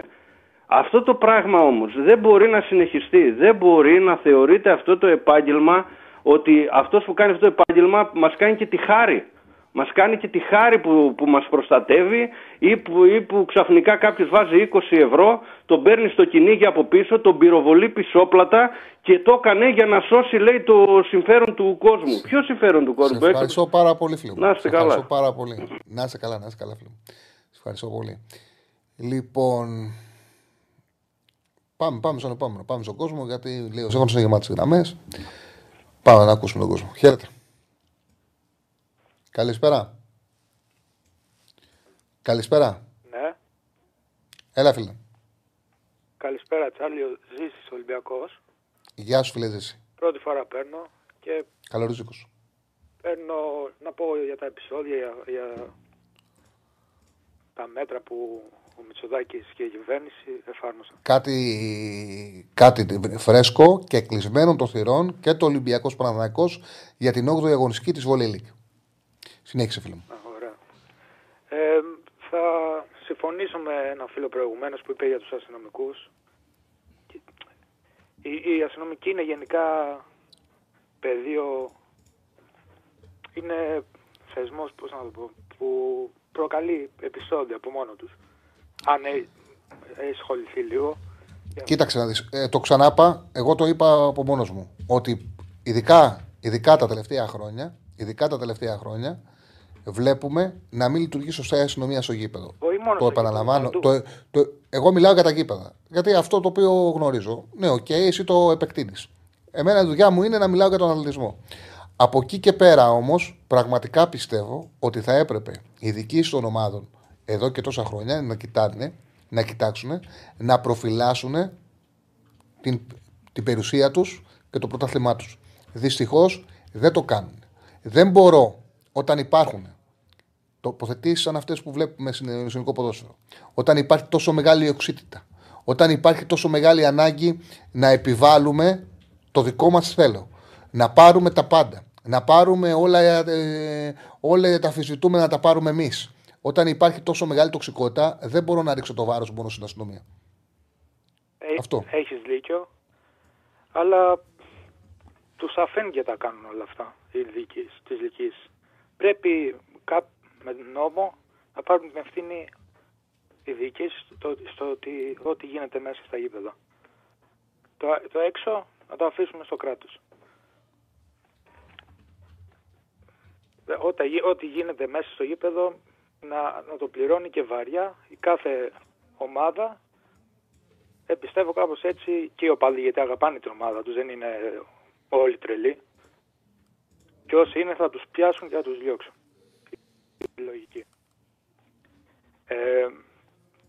Πάντως ένα μέτρο που πρέπει να γίνει άμεσα για να καταπολεμηθεί η βία είναι η αστυνομία να φύγει από τα γήπεδα. Είναι must αυτό. Δεύτερον, Όπως είπα, πρέπει να πάρουν ευθύνες. Δεν ξέρω, συμφωνείς αυτό? Κοίταξε να δεις. Από τη στιγμή που είναι ιδιωτικές εταιρείες, κανονικά η αστυνομία θα έπρεπε να έχει έναν ρόλο σοβαρό, εποπτικό στους περιβάλλοντες χώρους. Βέβαια. Και από εκεί και πέρα, μέσα στο γήπεδο να μπορούν σοβαρά οι ΠΑΕ, και αυτό πρέπει να το έχουν λύσει χρόνια, να προστατεύσουν το γήπεδο τους, και από εκεί και πέρα να έχουν και την δυνατότητα να ταυτοποιήσουν οποιοδήποτε κάνει κάθε το παραμικρό επεισόδιο. Θεωρώ ότι επειδή πλέον δεν είμαστε στην δεκαετία του 90 ούτε του 80, έχει προχωρήσει πάρα πολύ η τεχνολογία. Είναι θέμα καθαρά βούλησης. Είτε το θέλουν και το κάνουν, είτε όχι και δεν το κάνουν. Και εγώ θεωρώ, έδειξε και κάθαρα η κυβέρνηση ότι δεν θέλει αυτή να πάει σε ένα μετοπικό αγώνα κατά των οργανωμένων. Δεν θέλει, δεν το επιθυμεί. Είναι ξεκάθαρο αυτό. Και σου λέει ότι εγώ δεν είμαι το μπαλάκι στις διοικήσεις. Λέω εγώ με τον τρόπο μου ότι σας κλείνω, σας κάνω μια οικονομική ζημιά σημαντική. Άμα σας πειράζει, γιατί μπορώ να το ξανακάνω, βρείτε τα εσείς, βγάλτε τα εσείς πέρα μόνοι σας με τους οργανωμένους και με αυτούς που κάνουν τα επεισόδια. Βρείτε τους εσείς και διώχτε τους εσείς. Αυτό συνέβη. Απλά να δούμε αν αυτό κάποια στιγμή τους αναγκάσει να πάνε σε αυτοκάθαρση. Ακριβώς. Δεν ξέρω αν είναι σωστό ή λαθασμένο μέτρο. Είναι δεδομένο ότι υπάρχει μια άρνηση να δουν πραγματικά το πρόβλημα. Και όλα τα άλλα είναι να είχαμε να λέγαμε. Είναι μια άρνηση να δουν πραγματικά το πρόβλημα. Και σου λέει πετάνε την μπαλάκι. Και πιθανότατα με τα τόσα πράγματα που μπορεί να έχουν να σκεφτεί μια κυβέρνηση, καλώς κάνουν. Πιθανότατα λέω. Και σου λέει εσείς οι ομάδες, εγώ σας χτυπάω οικονομικά, βγάλτε τα πέρα μόνοι σας. Όμως, το ξαναλέω, ότι δεν μπορεί να χτυπάς ομάδες που δεν έχουν κάνει επεισόδια. Δεν μπορείς. Είναι λίγο περίεργο. Είναι σαν πέντε κατασύμματα να μπει δουν καλό γύρο και να κλείσουν όλα τα σουλατζίδικα. Δεν γίνεται αυτό το πράγμα. Όντως. Είναι περίεργο. Δεν είναι πέρα από κάθε λογική αυτό το οποίο έχει συμβεί. Δεν μπορεί να μου κλείνει το γήπεδο όταν εμένα δεν έχει τίποτα. Στην ΑΕΚ, ρε παιδί μου, η ΑΕΚ, για παράδειγμα, έχει διορθώσει η κατάσταση. Το βλέπουμε όλοι. Το βλέπουμε όλοι. Τέλος πάντων, όχι ότι εκεί δεν γίνονται πράγματα, και εκεί μπαίνουν στην θύρα των οργανωμένων, μπαίνουν χωρίς ταυτοποίηση, το γνωρίζω. Αλλά τουλάχιστον έχει γίνει μια βελτίωση, υπάρχει μια βελτίωση. Τέλος πάντων. Ναι. Σε ευχαριστώ πολύ. Να πω και κάτι ακόμα. Ναι. Μια απάντηση σε ένα-δύο τηλεφωνήματα πριν που είπε για το ερασιτέχνο Ολυμπιακό, ότι είναι οπαδοί μέσα. Και θέλω να απαντήσω στο φίλο ότι οι οπαδοί του Ολυμπιακού έχουν βοηθήσει πάρα πολύ το ερασιτέχνη. Με λεφτά, με τις ώρες που πάνε στα γήπεδα, έχουν φέρει πρωταθλήματα ευρωπαϊκά, και αυτό γίνεται και σε άλλες ομάδες όπως η Μπενφίκα, από ό,τι ξέρω, με μέλη, και ο Άγιαξ. Με μέλη, με οπαδούς να παίρνουν αποφάσεις. Αυτό δεν είναι κακό. Ειδικά αυτοί που φαίνονται, πιστεύω είναι κακό. Άλλοι είναι που είναι το πρόβλημα, που δεν φαίνονται, όπως πριν κάτι μήνες που δολοφόνησαν κάποιον οπαδό. Αυτή είναι το πρόβλημα. Όχι αυτοί που φαίνονται και βοηθάνε. Να είσαι καλά, φίλε. Γεια σου, ευχαριστώ. Να είσαι καλά. Πάλι κολλάει λίγο η ροή, Ναι, κολλάει η ροή. Δεν είναι στο χέρι μας. Είναι θέμα του δικτύου. Εμείς τι πρέπει να κάνουμε, δηλαδή? Προσευχές και like. Λοιπόν, κάντε κανένα like, πώς και κολλήσει. Να σου πω, κάντε και εγγραφές. Κάντε εγγραφές, κάντε like. Και συνεχίζουμε με τις γραμμές. Τώρα δεν κολλάει, λέει, πάντως μας έβγαινε. Πάμε, γιατί ο κόσμος καλεί. Θέλει να τοποθετηθεί. Πάμε στον επόμενο φίλο. Χαίρετε. Ναι, καλησπέρα. Καλησπέρα. Να πω πάντως ότι και το πρωί, συγγνώμη που διακόπτω, και το πρωί σπίτι μου που έμπαινα στο YouTube να δω και την ενημέρωση και να δω εκπομπές, κόλλαγε το Ιντερνετ. Δεν ξέρω, κάποιο θέμα υπήρχε σήμερα. Και σε μένα και το πρωί που σήμερα δεν κολλάει στο σπίτι μου η ταχύτητα. Παίζουμε από την backup λύση με 5G αυτή τη στιγμή. Ναι, οκ. Okay. Νομίζω πρέπει να έχεις συνολικό πρόβλημα, να μην είναι δικό μας, δηλαδή, αυτό λέω. Πάμε στον επόμενο. Χαίρετε, φίλε. Καλησπέρα, Τσάρλι. Χρήστος από Νίκαια. Έχουμε ξαναμιλήσει πολύ παλιά στις αρχικές σου εκπομπές. Mm-hmm.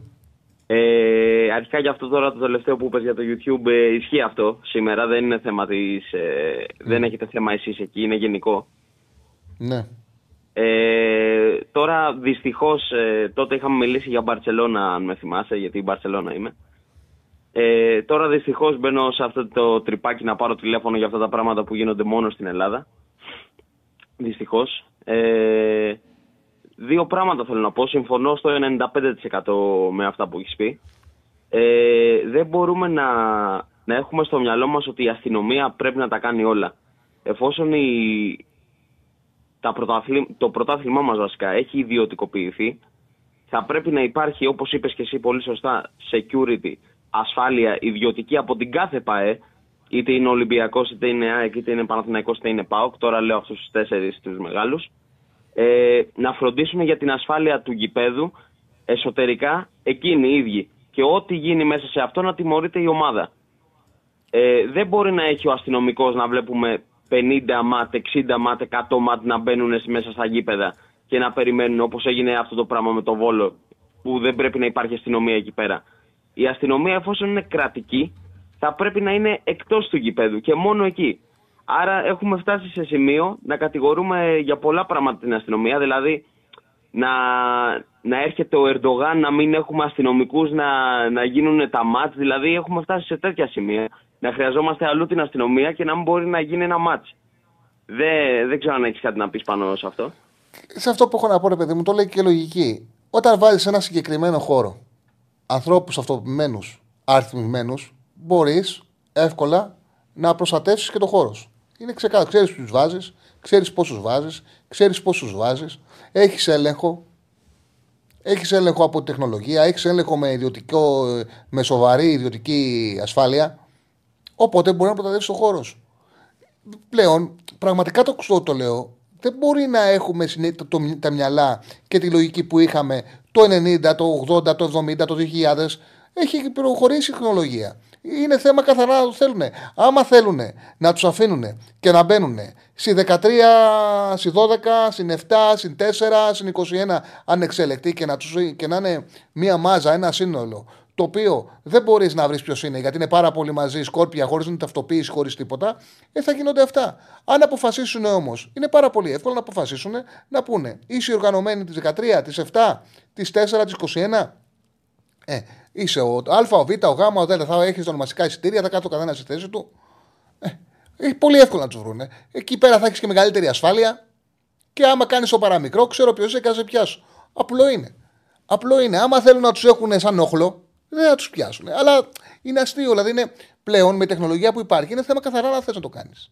Δεν είναι μια συζήτηση όπως κάναμε πριν 10-10. Γιατί εγώ ξεκίνησα να κάνω αυτή τη δουλειά το 4 και έκανα επικοινωνία από το 7. Δεν είναι η πραγματικότητα ούτε τότε που είχαμε το 7 με το 10, το 11 και το 12. Τώρα είναι πολύ εύκολο. Ένα και ένα κάνουν δύο. Είναι πολύ εύκολο να τους πιάσουν. Δεν είναι. Είναι πολύ εύκολο να προστατεύσεις το γήπεδό σου. Είναι πολύ εύκολο να προστατεύσεις το γήπεδό σου. Μπορεί, πρόσεξε, μπορεί να, να γίνουν επεισόδια στον δρόμο. Δηλαδή να παίξει Παναθηναϊκός Ολυμπιακός, τελικός κυπέλου για παράδειγμα, στον δρόμο μπορεί να γίνουν επεισόδια. Ναι, στο γήπεδο σου χωρίς αντίπαλους φιλάθλους, πώς γίνεται να μην μπορεί να προστατεύσεις την έδρα σου? Ασφαλώς και μπορεί, είναι θέμα βούλησης καθαρά. Γι' αυτό το λόγο το λέω ότι αυτό που συμβαίνει τώρα είναι μια γελοιότητα. Είναι μια γελοιότητα. Έπρεπε να πει ο Πρωθυπουργός, κατά την άποψή μου, έπρεπε να πει στις ομάδες, όποια ομάδα πλέον γίνει επεισόδια, τους κλείνω το γήπεδο. Να γίνουν επεισόδια με στο γήπεδο. Τους κλείνω το γήπεδο. Και από εκεί και πέρα, εγώ αυτό που περιμένω, επειδή κουράσει και ο κόσμος, είναι συλλήψεις αυτών που κάνουν τα επεισόδια. Και να δείξει κιόλας και η πολιτεία ότι έχει κάνει και μια σοβαρή δουλειά πάνω σε αυτό το κομμάτι. Δηλαδή ότι είναι έτοιμη, ότι ξέρει ποιοι είναι. Τσάρλι, ξέρεις ποιο είναι το θέμα? Το θέμα είναι, συμφωνώ 100% σε όλα αυτά που είπες. Το θέμα είναι ότι κρατάω αυτό που είπες, που έχεις απόλυτο δίκιο, και αυτό προκύπτει ότι προφανώς οι πρόεδροι των ομάδων δεν θέλουν μερικοί να πάνε στη φυλακή ή το οτιδήποτε και γι' αυτό τα αφήνουν να συμβαίνει. Έτσι, δηλαδή μη φόραμε κιάλια. Προφανώς γίνεται αυτό το πράγμα, αλλιώς θα είχαν... Δηλαδή στην Ευρώπη γιατί είμαστε έτσι? Στην Ευρώπη γιατί πας σε ένα γήπεδο στο Καραϊσκάκι, στην ΟΠΑΠ Αρένα και βλέπεις μια ωραία κερκίδα με το πανό που θα ανεβάσουν το ωραίο, πώς θα λένε αυτά, δεν θυμάμαι τώρα το όνομα, και όλα αυτά, και βλέπεις ένα ωραίο μάτς, επειδή είμαστε υπότροποι και φοβόμαστε, γιατί περιμένουμε κάποιον από πάνω, την Ευρώπη. Εδώ πέρα δεν υπάρχει αυτό το πράγμα. Δηλαδή σήμερα διάβασα, δεν ξέρω αν το διάβασες και εσύ, ότι κάποιοι από αυτούς τους οπαδούς που ήταν έξω από το βόλεϊ, που δυστυχώς έγινε αυτό με τον αστυνομικό, τους έχουν ξαναπιάσει και είναι υπότροποι.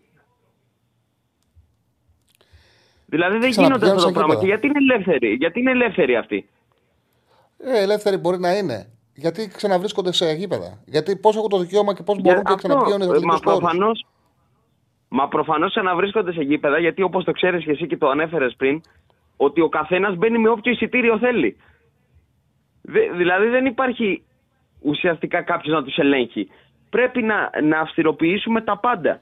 Δηλαδή το εισιτήριο, την ταυτότητα, ποιος θα μπαίνει, ποιος θα κάνει. Δηλαδή απαντάς στον φίλο το πάνω, φίλο το πάνω που λέει και να τους συλλάβουν, τι βρε Τσάρλι, δεν έχουμε χώρο και πλέον στις φυλακές να τους βάζουμε και τους βγάζουν έξω με αναστολή. Καταρχάς, εγώ δεν είπα να τους πιάσουν ισόβια. Εννοείται. Και μπορεί κάποιος να τους βρεις ποιοι είναι. Και η ποινή που να μπορεί να τους ρίξεις με βάση αυτά που έχουν κάνει είναι να τους αφαιρέσεις την αθλητική ιδιότητα. Να μην έχουν ξανά το δικαίωμα να παρουσιαστούν σε χώρο σαν φίλαθλοι. Το ποδόσφαιρο, το ξαναλέω, πρέπει να αυτοπροστατευτεί. Πρέπει να προστατευτεί. Αυτό δεν καταλαβαίνετε. Δεν μπορεί. Εγώ δεν λέω ότι μέσα από μια συζήτηση που θα κάνουμε εδώ πέρα μπορούμε να λύσουμε το πρόβλημα της βίας ή να συζητήσουμε σοβαρά συνολικά για το πρόβλημα της βίας. Μπορούμε όμως να συζητήσουμε για το πρόβλημα στους αθλητικούς χώρους. Και αυτό λύνεται εύκολα. Δεν μπορούμε, το πρόβλημα της βίας και γιατί γεννά βία η κοινωνία είναι σύνθετο, είναι πολύ μεγάλο. Είναι πολύ μεγάλο. Είναι όμως, όμως στους αθλητικούς χώρους μπορεί να υπάρξει μέριμνα και να υπάρχει προστασία. Όμως δεν γίνεται τίποτα, γιατί είναι αυτό που λες, φίλε μου. Ότι πιάνουν ανθρώπους και τους ξαναβλέπουμε στα γήπεδα. Τους πιάνουν για επεισόδια και τους ξαναβλέπουμε στα γήπεδα.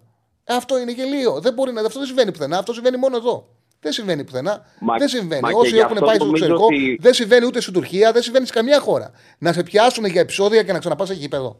Δεν συμβαίνει πουθενά αυτό. Μόνο εδώ συμβαίνει αυτό. Μα και ουσιαστικά, Τσάρλι, νομίζω αυτό προσπαθεί τώρα να κάνει.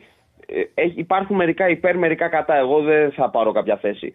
Σε αυτό προσπαθεί να κάνει τώρα ο Πρωθυπουργός και η κυβέρνηση. Προσπαθεί ουσιαστικά να πει, όπως είπες, ότι βρείτε τα μόνοι σας. Η ΠΑΕ βρείτε τα μόνοι σας. Δεν θα κάτσω να ασχοληθώ. Εγώ δεν θα χάνω αστυνομικό. Δεν θα φέρνω, λες και είμαστε σε τριτοκοσμική χώρα, να πηγαίνουμε 300 κλούβες έξω από τα γήπεδα. Δηλαδή κάνουμε επεισόδια σε αγώνες που δεν υπάρχει αντίπαλη ομάδα. Αυτό δεν γίνεται. Ναι. Πού αλλού να το πω αυτό. Να σου πω κάτι. Αυτό που πες πριν για την Ευρώπη. Στην Ευρώπη, όταν η διετησία δική της ελληνικής ομάδας κουνιέται κανένας. Κουνιέται κανένας. Κουνήθηκε κανένας φίλος του Ολυμπιακού όταν έφαγε την αγκολιά που μου μαύρισε όλο το πρόσωπό του στο ζυμογωματικό ΕΣΕ και δεν τιμωρήθηκε. Ναι, κουνήθηκε κανένας. Μίλησε κανένα και το πέναλτι. Αν είχε η ΑΕΚ στη Μαρσέη, θα πέρναγε σε ελληνικό μάτς. Γι' αυτό το λόγο το λέω, ότι είναι θέμα καθαρά θέμα νοοτροπίας και βούλης. Απλά δυστυχώς στην Ελλάδα θέλουν όλοι να είναι πρώτοι. Θέλουν όλοι να περάσει το δικό τους. Δυστυχώς δεν ξέρω πώς γίνεται αυτό. Γιατί κανονικά οι επιχειρηματίες μεταξύ τους πρέπει να τα βρίσκουν.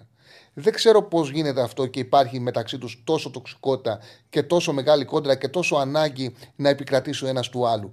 Εμένα αυτό μου κάνει τρομερή εντύπωση. Κανονικά οι μεγάλοι επιχειρηματίες μεταξύ τους πρέπει να τα βρίσκουν και να έχουν μια σοβαρή επικοινωνία, μια σωστή επικοινωνία, και θα έπρεπε να λειτουργήσουν γιατί η εταιρεία τους είναι για το καλό της εταιρείας τους. Οπότε όσο το ελληνικό ποδόσφαιρο, το ελληνικό πρωτάθλημα πηγαίνει καλύτερα, τόσο καλύτερο είναι για τις ομάδες τους. Δεν το θέλουν. Πιθανότατα να έχουν τους λόγους. Η τοξικότητα είναι συλλογική σε όλα τα κομμάτια. Γιατί άμα κάτσεις να σκεφτείς, για παράδειγμα, διαφωνώ με πάρα πολλούς που βλέπω στο chat ή κάποιους που πήραν τηλέφωνο πριν, που ονομάζουν για παράδειγμα ότι λόγω Ολυμπιακού έγιναν τώρα αυτά. Ναι, τώρα είναι λόγω Ολυμπιακού. Δηλαδή οι άλλες ομάδες δεν έχουν κάνει κάτι. Δεν το λέω υπέρ του Ολυμπιακού ή κάτι. Όχι, πάμε πάλι μεμονωμένα να στοχοποιήσουμε μια ομάδα. Όχι, κοίταξε, και αυτό κάνει η τοξικότητα. Ασφαλώς το πρόβλημα είναι συνολικό. Όμως πρόσεξε, ο Ολυμπιακός έκανε τα επεισόδια και τιμωρήθηκε. Τιμωρήθηκε. Και θα τιμωρηθεί και για τον Βόλο. Η λογική ποια έπρεπε να ήταν. Η λογική έπρεπε να ήταν, κατά την άποψή μου, να τιμωρηθούν εκτός από την ομάδα, να βρεθούν ποιοι τα έκανε τα επεισόδια και να τιμωρηθούν και αυτοί. Και να υπάρχει μία αυτοκάθαρση στον Ολυμπιακό. και μετά από εκεί πέρα το ίδιο σε κάθε ομάδα. Δεν συμβαίνει αυτό. Σου λέει μια απόφαση, μένει τιμωρία του Ολυμπιακού, θα συνεχιστεί μετά. Οπότε ο Ολυμπιακός κινδυνεύει ακόμα και ολόκληρη τη σεζόν να μην ξαναπαίξει με κόσμο. Άντε να παίξει μια-δύο αγωνιστικές στο τέλος των play-off και την πληρώνουν και οι άλλοι. Και σου λέει όμως, γιατί το ίδιο θα λέγει και εσύ σαν Ολυμπιακός, αν είσαι Ολυμπιακός. Εγώ σαν Άκη δεν έκανα επεισόδια, γιατί να τιμωρηθώ. Είναι το παράδειγμα που σου έδωσα. Είναι σαν πέντε ταβέρνες να δίνουν χαλασμένα, πέντε σουλατζίδικα να δίνουν χαλασμένο γύρο και να σου κλείσουν όλα τα σουλατζίδικα. Δεν είναι περίεργο. Συμφωνώ μαζί σου. Σε αυτό έχει τεράστια και ευθύνη και ο πρόεδρος του Βόλου που βγήκε και έπαιξε το παιχνίδι για να μην τιμωρηθεί η ομάδα. Να μην τιμωρηθεί ο Ολυμπιακός. Γιατί προφανώς θέλει να είναι καλά με τον Big Four, ας το πω έτσι. Θέλει να είναι καλά, οπότε έχει και εκείνος τεράστια ευθύνη σε αυτό που έγινε στο γήπεδό του. Που γκρεμίστηκε το μισό γήπεδο. Το πώς απαντάει, γιατί δεν είναι ότι ξαφνικά η αστυνομία έγινε η πιο καθαρή στο θέμα αθλητικό πάντα, έτσι. Μιλάω όπως εσύ, δεν μιλάω για τα εξωτερικά. Τι κάνει, δεν με ενδιαφέρει. Στο θέμα του αθλητικού, ούτε απάντηση είναι αυτό το πράγμα που έχει γίνει με τα δακρυγόνα. Κάνει ένας επεισόδιο, πάρε δακρυγόνο. Δηλαδή πρέπει να βρουν και εκείνοι. Ευχαριστώ πάρα πολύ, Τσάρλι. Σε ευχαριστώ πολύ. Πάμε σε ένα μικρό διάλειμμα, επιστρέφουμε.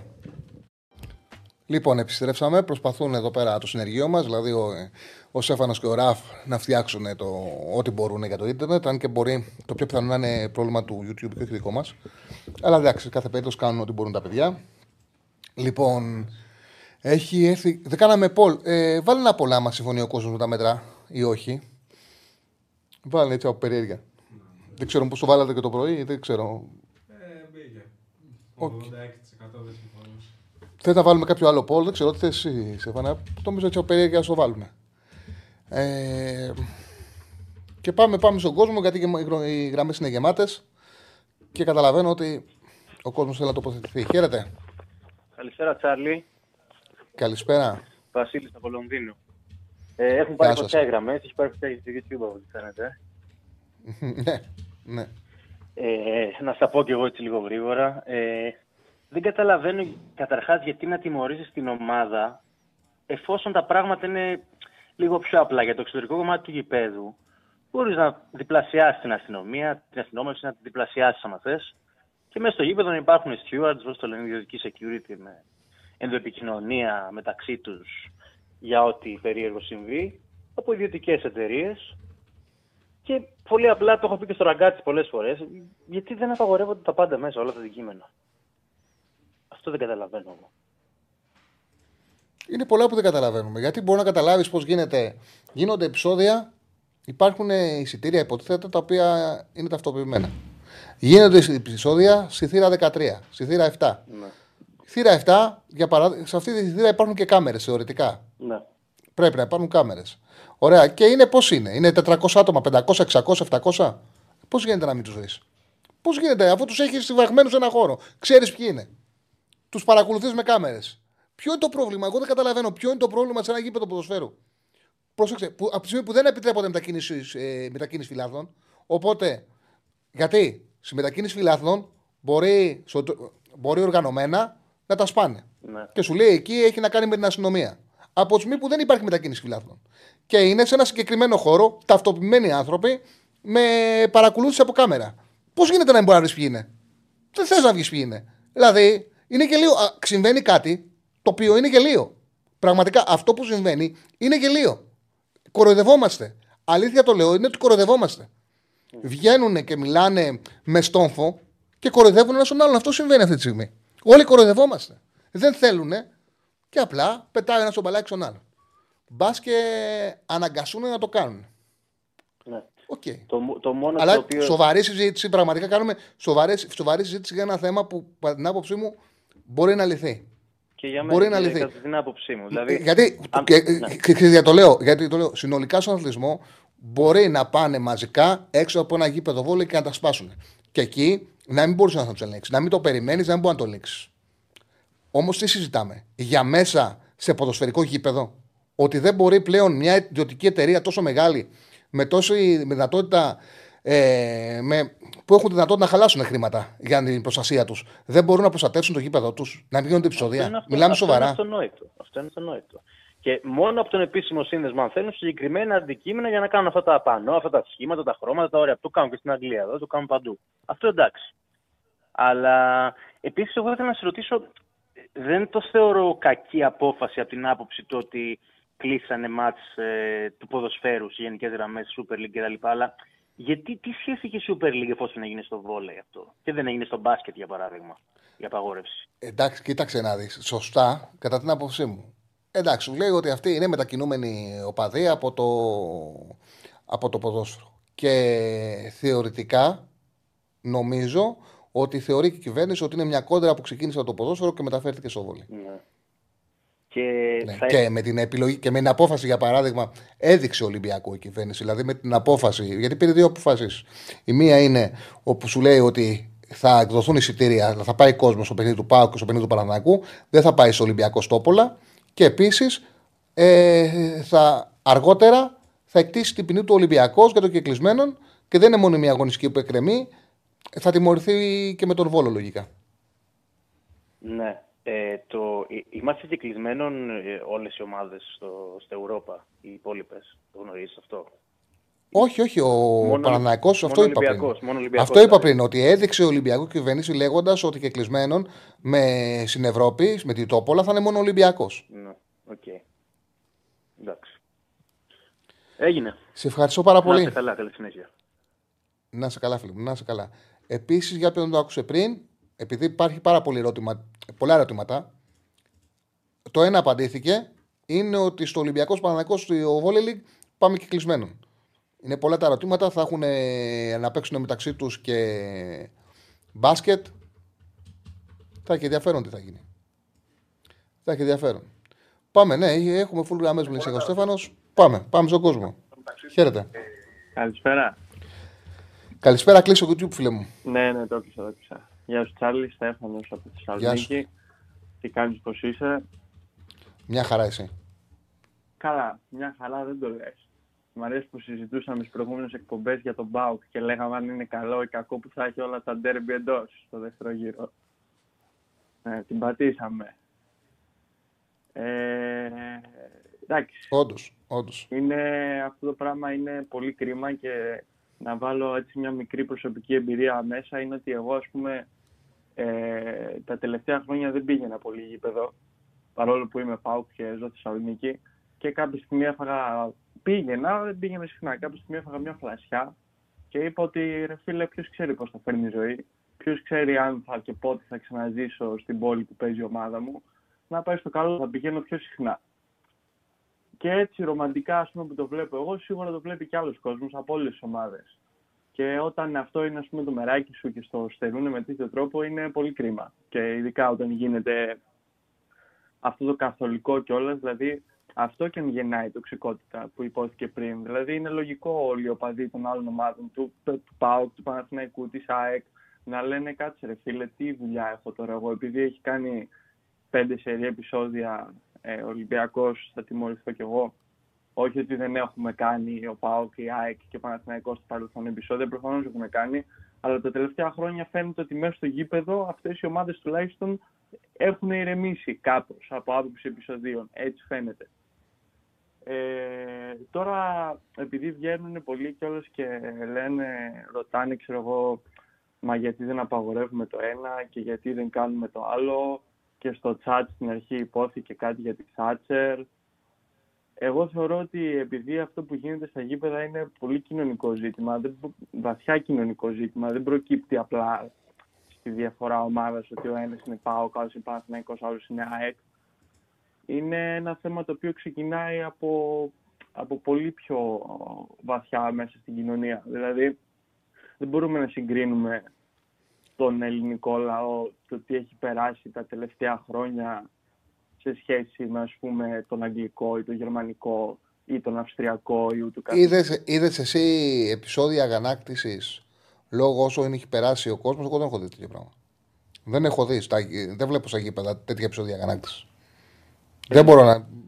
Τα πρόσφατα επεισόδια που είδαμε η αγανάκτηση που το Βάρα κύρωσε 2 γκολ στον Ολυμπιακό. Αυτό ήταν τα πρόσφατα επεισόδια που είδαμε. Εγώ το σκέφτομαι λίγο πιο βαθιά. Δηλαδή, σκέφτομαι ότι αυτός που πάει και κάνει επεισόδια μέσα στο γήπεδο, όχι όλοι, αλλά με πλειοψηφία αυτών που πάνε και κάνουν επεισόδια μέσα στο γήπεδο. Σίγουρα πιστεύω ότι έχουν μια καθημερινότητα η οποία κάπου τους δυσκολεύει, κάπου δεν τα βρίσκουν, δεν είναι καλά στη ζωή τους, και ειδικά όταν ζει σε μια χώρα η οποία έχει περάσει καταπίεση τα τελευταία χρόνια και με την οικονομική κρίση και όλα, και το μόνο, ας πούμε, που μπορείς εισαγωγικά να σε ευχαριστεί μέσα σε μια περίοδο της ζωής σου είναι...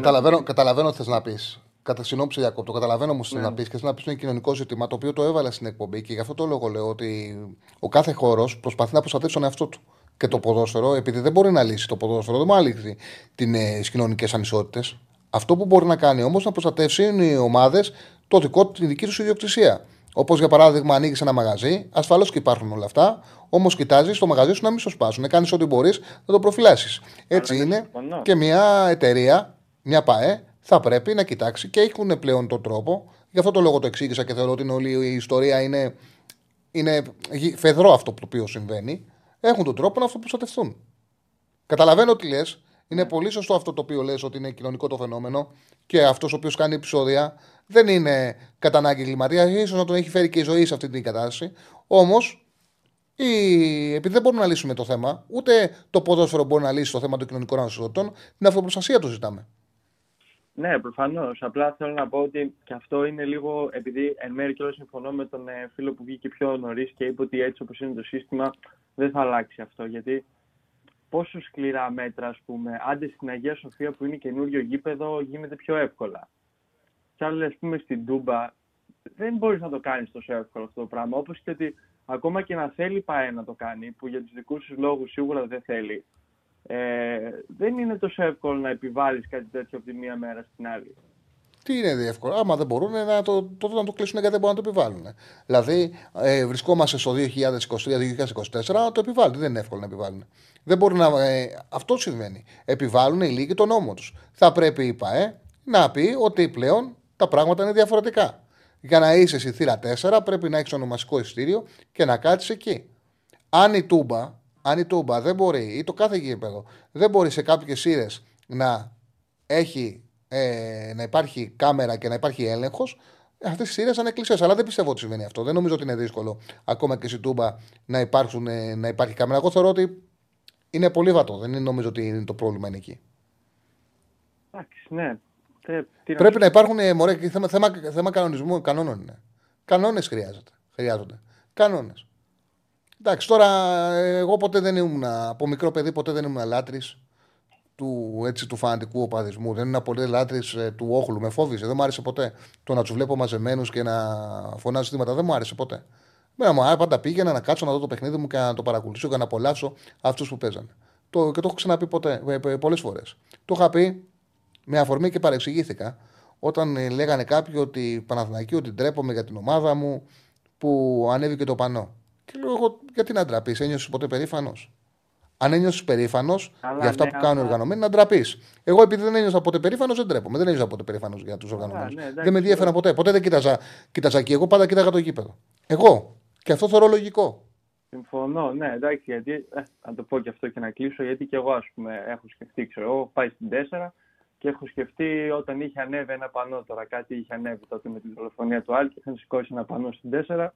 Που εγώ διαφωνούσα κάθετα και είχα προβληματιστεί λίγο. Έλεγα, είναι σωστό τώρα που βρίσκομαι εγώ σε αυτή τη θύρα και σηκώνεται τέτοιο πανό?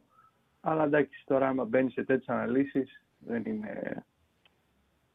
Τέλος πάντων, αυτό ήθελα να πω. Σε ευχαριστώ πάρα πολύ, φίλε μου. Σε ευχαριστώ πάρα πολύ. Να το συνδέσω με το κοινωνικό, και ότι η άποψή μου είναι ότι αν δεν λυθεί το κοινωνικό, δεν μπορεί το ποδόσφαιρο από μόνο του να σωθεί. Θα είναι πάντα προσωρινές οι λύσεις. Και κάθε φορά που θα... Έχει αποδεικτεί, γιατί δεν πιστεύεις ότι στην Αγγλία έχουν λυθεί κοινωνικές ανισότητες? Πώς προστατεύονται τα γήπεδα της Premier League? Γι' αυτό σου λέω ότι το αποτελέσματος αυτό δεν ισχύει. Άλλο πράγμα είναι, το ξαναλέω. Άλλο πράγμα είναι. Γι' αυτό λέω ότι είναι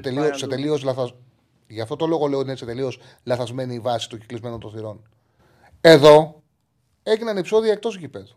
Τα επεισόδια εκτός γηπέδου μπορεί να ξαναγίνουν. Πες ότι, εγώ σου λέω το εξής, ότι οι ΠΑΕ παίρνουν τα μέτρα που πρέπει να πάρουν. Τα παίρνουν όλα. Και στο γήπεδο τους δεν είναι εκκλησία. Μα τα γήπεδα κλείσανε και επεισόδια που γίνανε έξω από το βόλι. Ναι, τα γήπεδα κλείσανε για επεισόδια που γίνανε έξω από το βόλι. Ποιος σου λέει ότι ακόμα και να πάρουν τα τέλεια μέτρα, Τα τέλεια μέτρα. Και δεν γίνει τίποτα ξανά στην Τούμπα. Δεν γίνει ξανά τίποτα στην Οπαπαρίνα. Ποιος μου λέει εμένα, ναι, λόγω των κοινωνικών αδικιών που πάρα πολύ σωστά λες, δεν γίνουν επεισόδια ξανά έξω. Γιατί μπορεί να γίνουν. Μπορείς να μην γίνεται τίποτα στο γήπεδο και να ξαναγίνουν, εύκολο είναι. Αυτοί ίσα-ίσα να αγριεύσουν ακόμα περισσότερο, γιατί οι ομάδες έχουν φροντίσει και τους έχουν έξω από τα γήπεδά τους και τα κάνουν επεισόδια στον δρόμο. Δηλαδή αυτή τη στιγμή υπάρχει τιμωρία για κάτι το οποίο δεν μπορείς να καταλάβεις πού ευθύνεται η ΑΕΚ, ο ΠΑΟΚ, ο Παναθηναϊκός, ο Άρης και τιμωρούνται. Δεν μπορείς να το καταλάβεις πού ευθύνονται. Αυτό είναι το τρελό στην υπόθεση. Αυτό που θέλω να καταλάβεις. Τα επεισόδια μπορεί να μην γίνονται στο γήπεδο, μπορεί να μην γίνονται έξω από το γήπεδο, μπορεί να καταλήξουν να γίνονται στο τσιμπουράδικο και ώστε να παρακάτω που λέω λόγο. Ασφαλώς, ναι, ισχύει. Σε ευχαριστώ. Αυτά, να είσαι καλά, Τσάρλι, καλή συνέχεια. Τον έκοψα. Πάνω που θα έλεγε κάντε όλοι like, τον έκοψα. Τον έκοψε η αστυνόμευση του Στέφανου. Η αστυνόμευση του Στέφανου τον έκοψε πριν.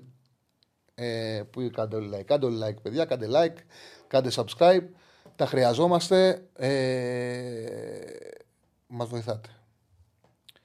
Λοιπόν, πάμε, είναι γεμάτες οι γραμμές από κόσμο, πάμε στον κόσμο. Χαίρετε. Γεια σου Τσάρλι. Γεια σου Κώστα. Τι κάνουμε. Ωραίο είναι που είχαμε βάλει το πρόγραμμα και λέγαμε που παίζει μέσα, πάω που παίζει έξω. Ναι, τώρα θα τους πνίξει η Τούμπα η γεμάτη με τα άδεια τα... Είναι τρομακτικό αυτό που συμβαίνει, Τσάρλι. Είναι τρομακτικό το ότι μια κυβέρνηση αυτή τη στιγμή είναι ικανή, όχι απλά είναι ικανή, βασικά το έκανε, για να μην τιμωρήσει μια συγκεκριμένη ομάδα, η οποία πάντα τη γλιτώνει με χάδια, να τιμωρήσει όλη την Ελλάδα. Αρκεί να μην τιμωρήσει μια ομάδα. Αρκεί να μην τιμωρηθεί η στριλάρα μας, να τιμωρήσουμε τους πάντες. Πώς γίνεται να φταίει οποιοδήποτε άλλος πλήρω. Απλά θέλω να το πω αυτό. Γιατί είναι η αλήθεια. Ο Ολυμπιακός τιμωρήθηκε. Και ο Ολυμπιακός θα είναι κατηγορούμενος για τα επεισόδια στο Βόλο και αναμένεται να ξανατιμωρηθεί. Δεν είναι ακριβώς έτσι τα πράγματα, ρε παιδί μου. Όπως επίσης και έγιναν οι προσαγωγές που έγιναν, που ήταν υπερβολικά μεγάλες, αφορούσαν τον κόσμο του Ολυμπιακού. Δηλαδή, δεν ισχύει. Καταλαβαίνω το ότι έτσι φαίνεται. Καταλαβαίνω ότι πιθανότατα σου λέει ο άλλος γιατί με τιμωρείς από τη στιγμή που δεν έκανα εγώ επεισόδια. Όμως δεν μπορώ να σου πω με ευκολία ότι δεν τιμωρείται ο Ολυμπιακός. Τιμωρήθηκε ο Ολυμπιακός και θα τιμωρηθεί και για τον Βόλο του πιο πιθανό είναι. Ωραία. Μαζί σου, δεκτών. Οι υπόλοιποι, ένα, τι φταίνε. Πώς γίνεται να φταίνουν οι υπόλοιποι, δεν φταίνε. Και δύο, όταν λέμε ότι πάμε να κάνουμε κάτι για την βία, δεν γίνεται να τσουβαλιάζει τους πάντες και να την πληρώνουν όλοι χωρίς να φταίνε σε κάτι.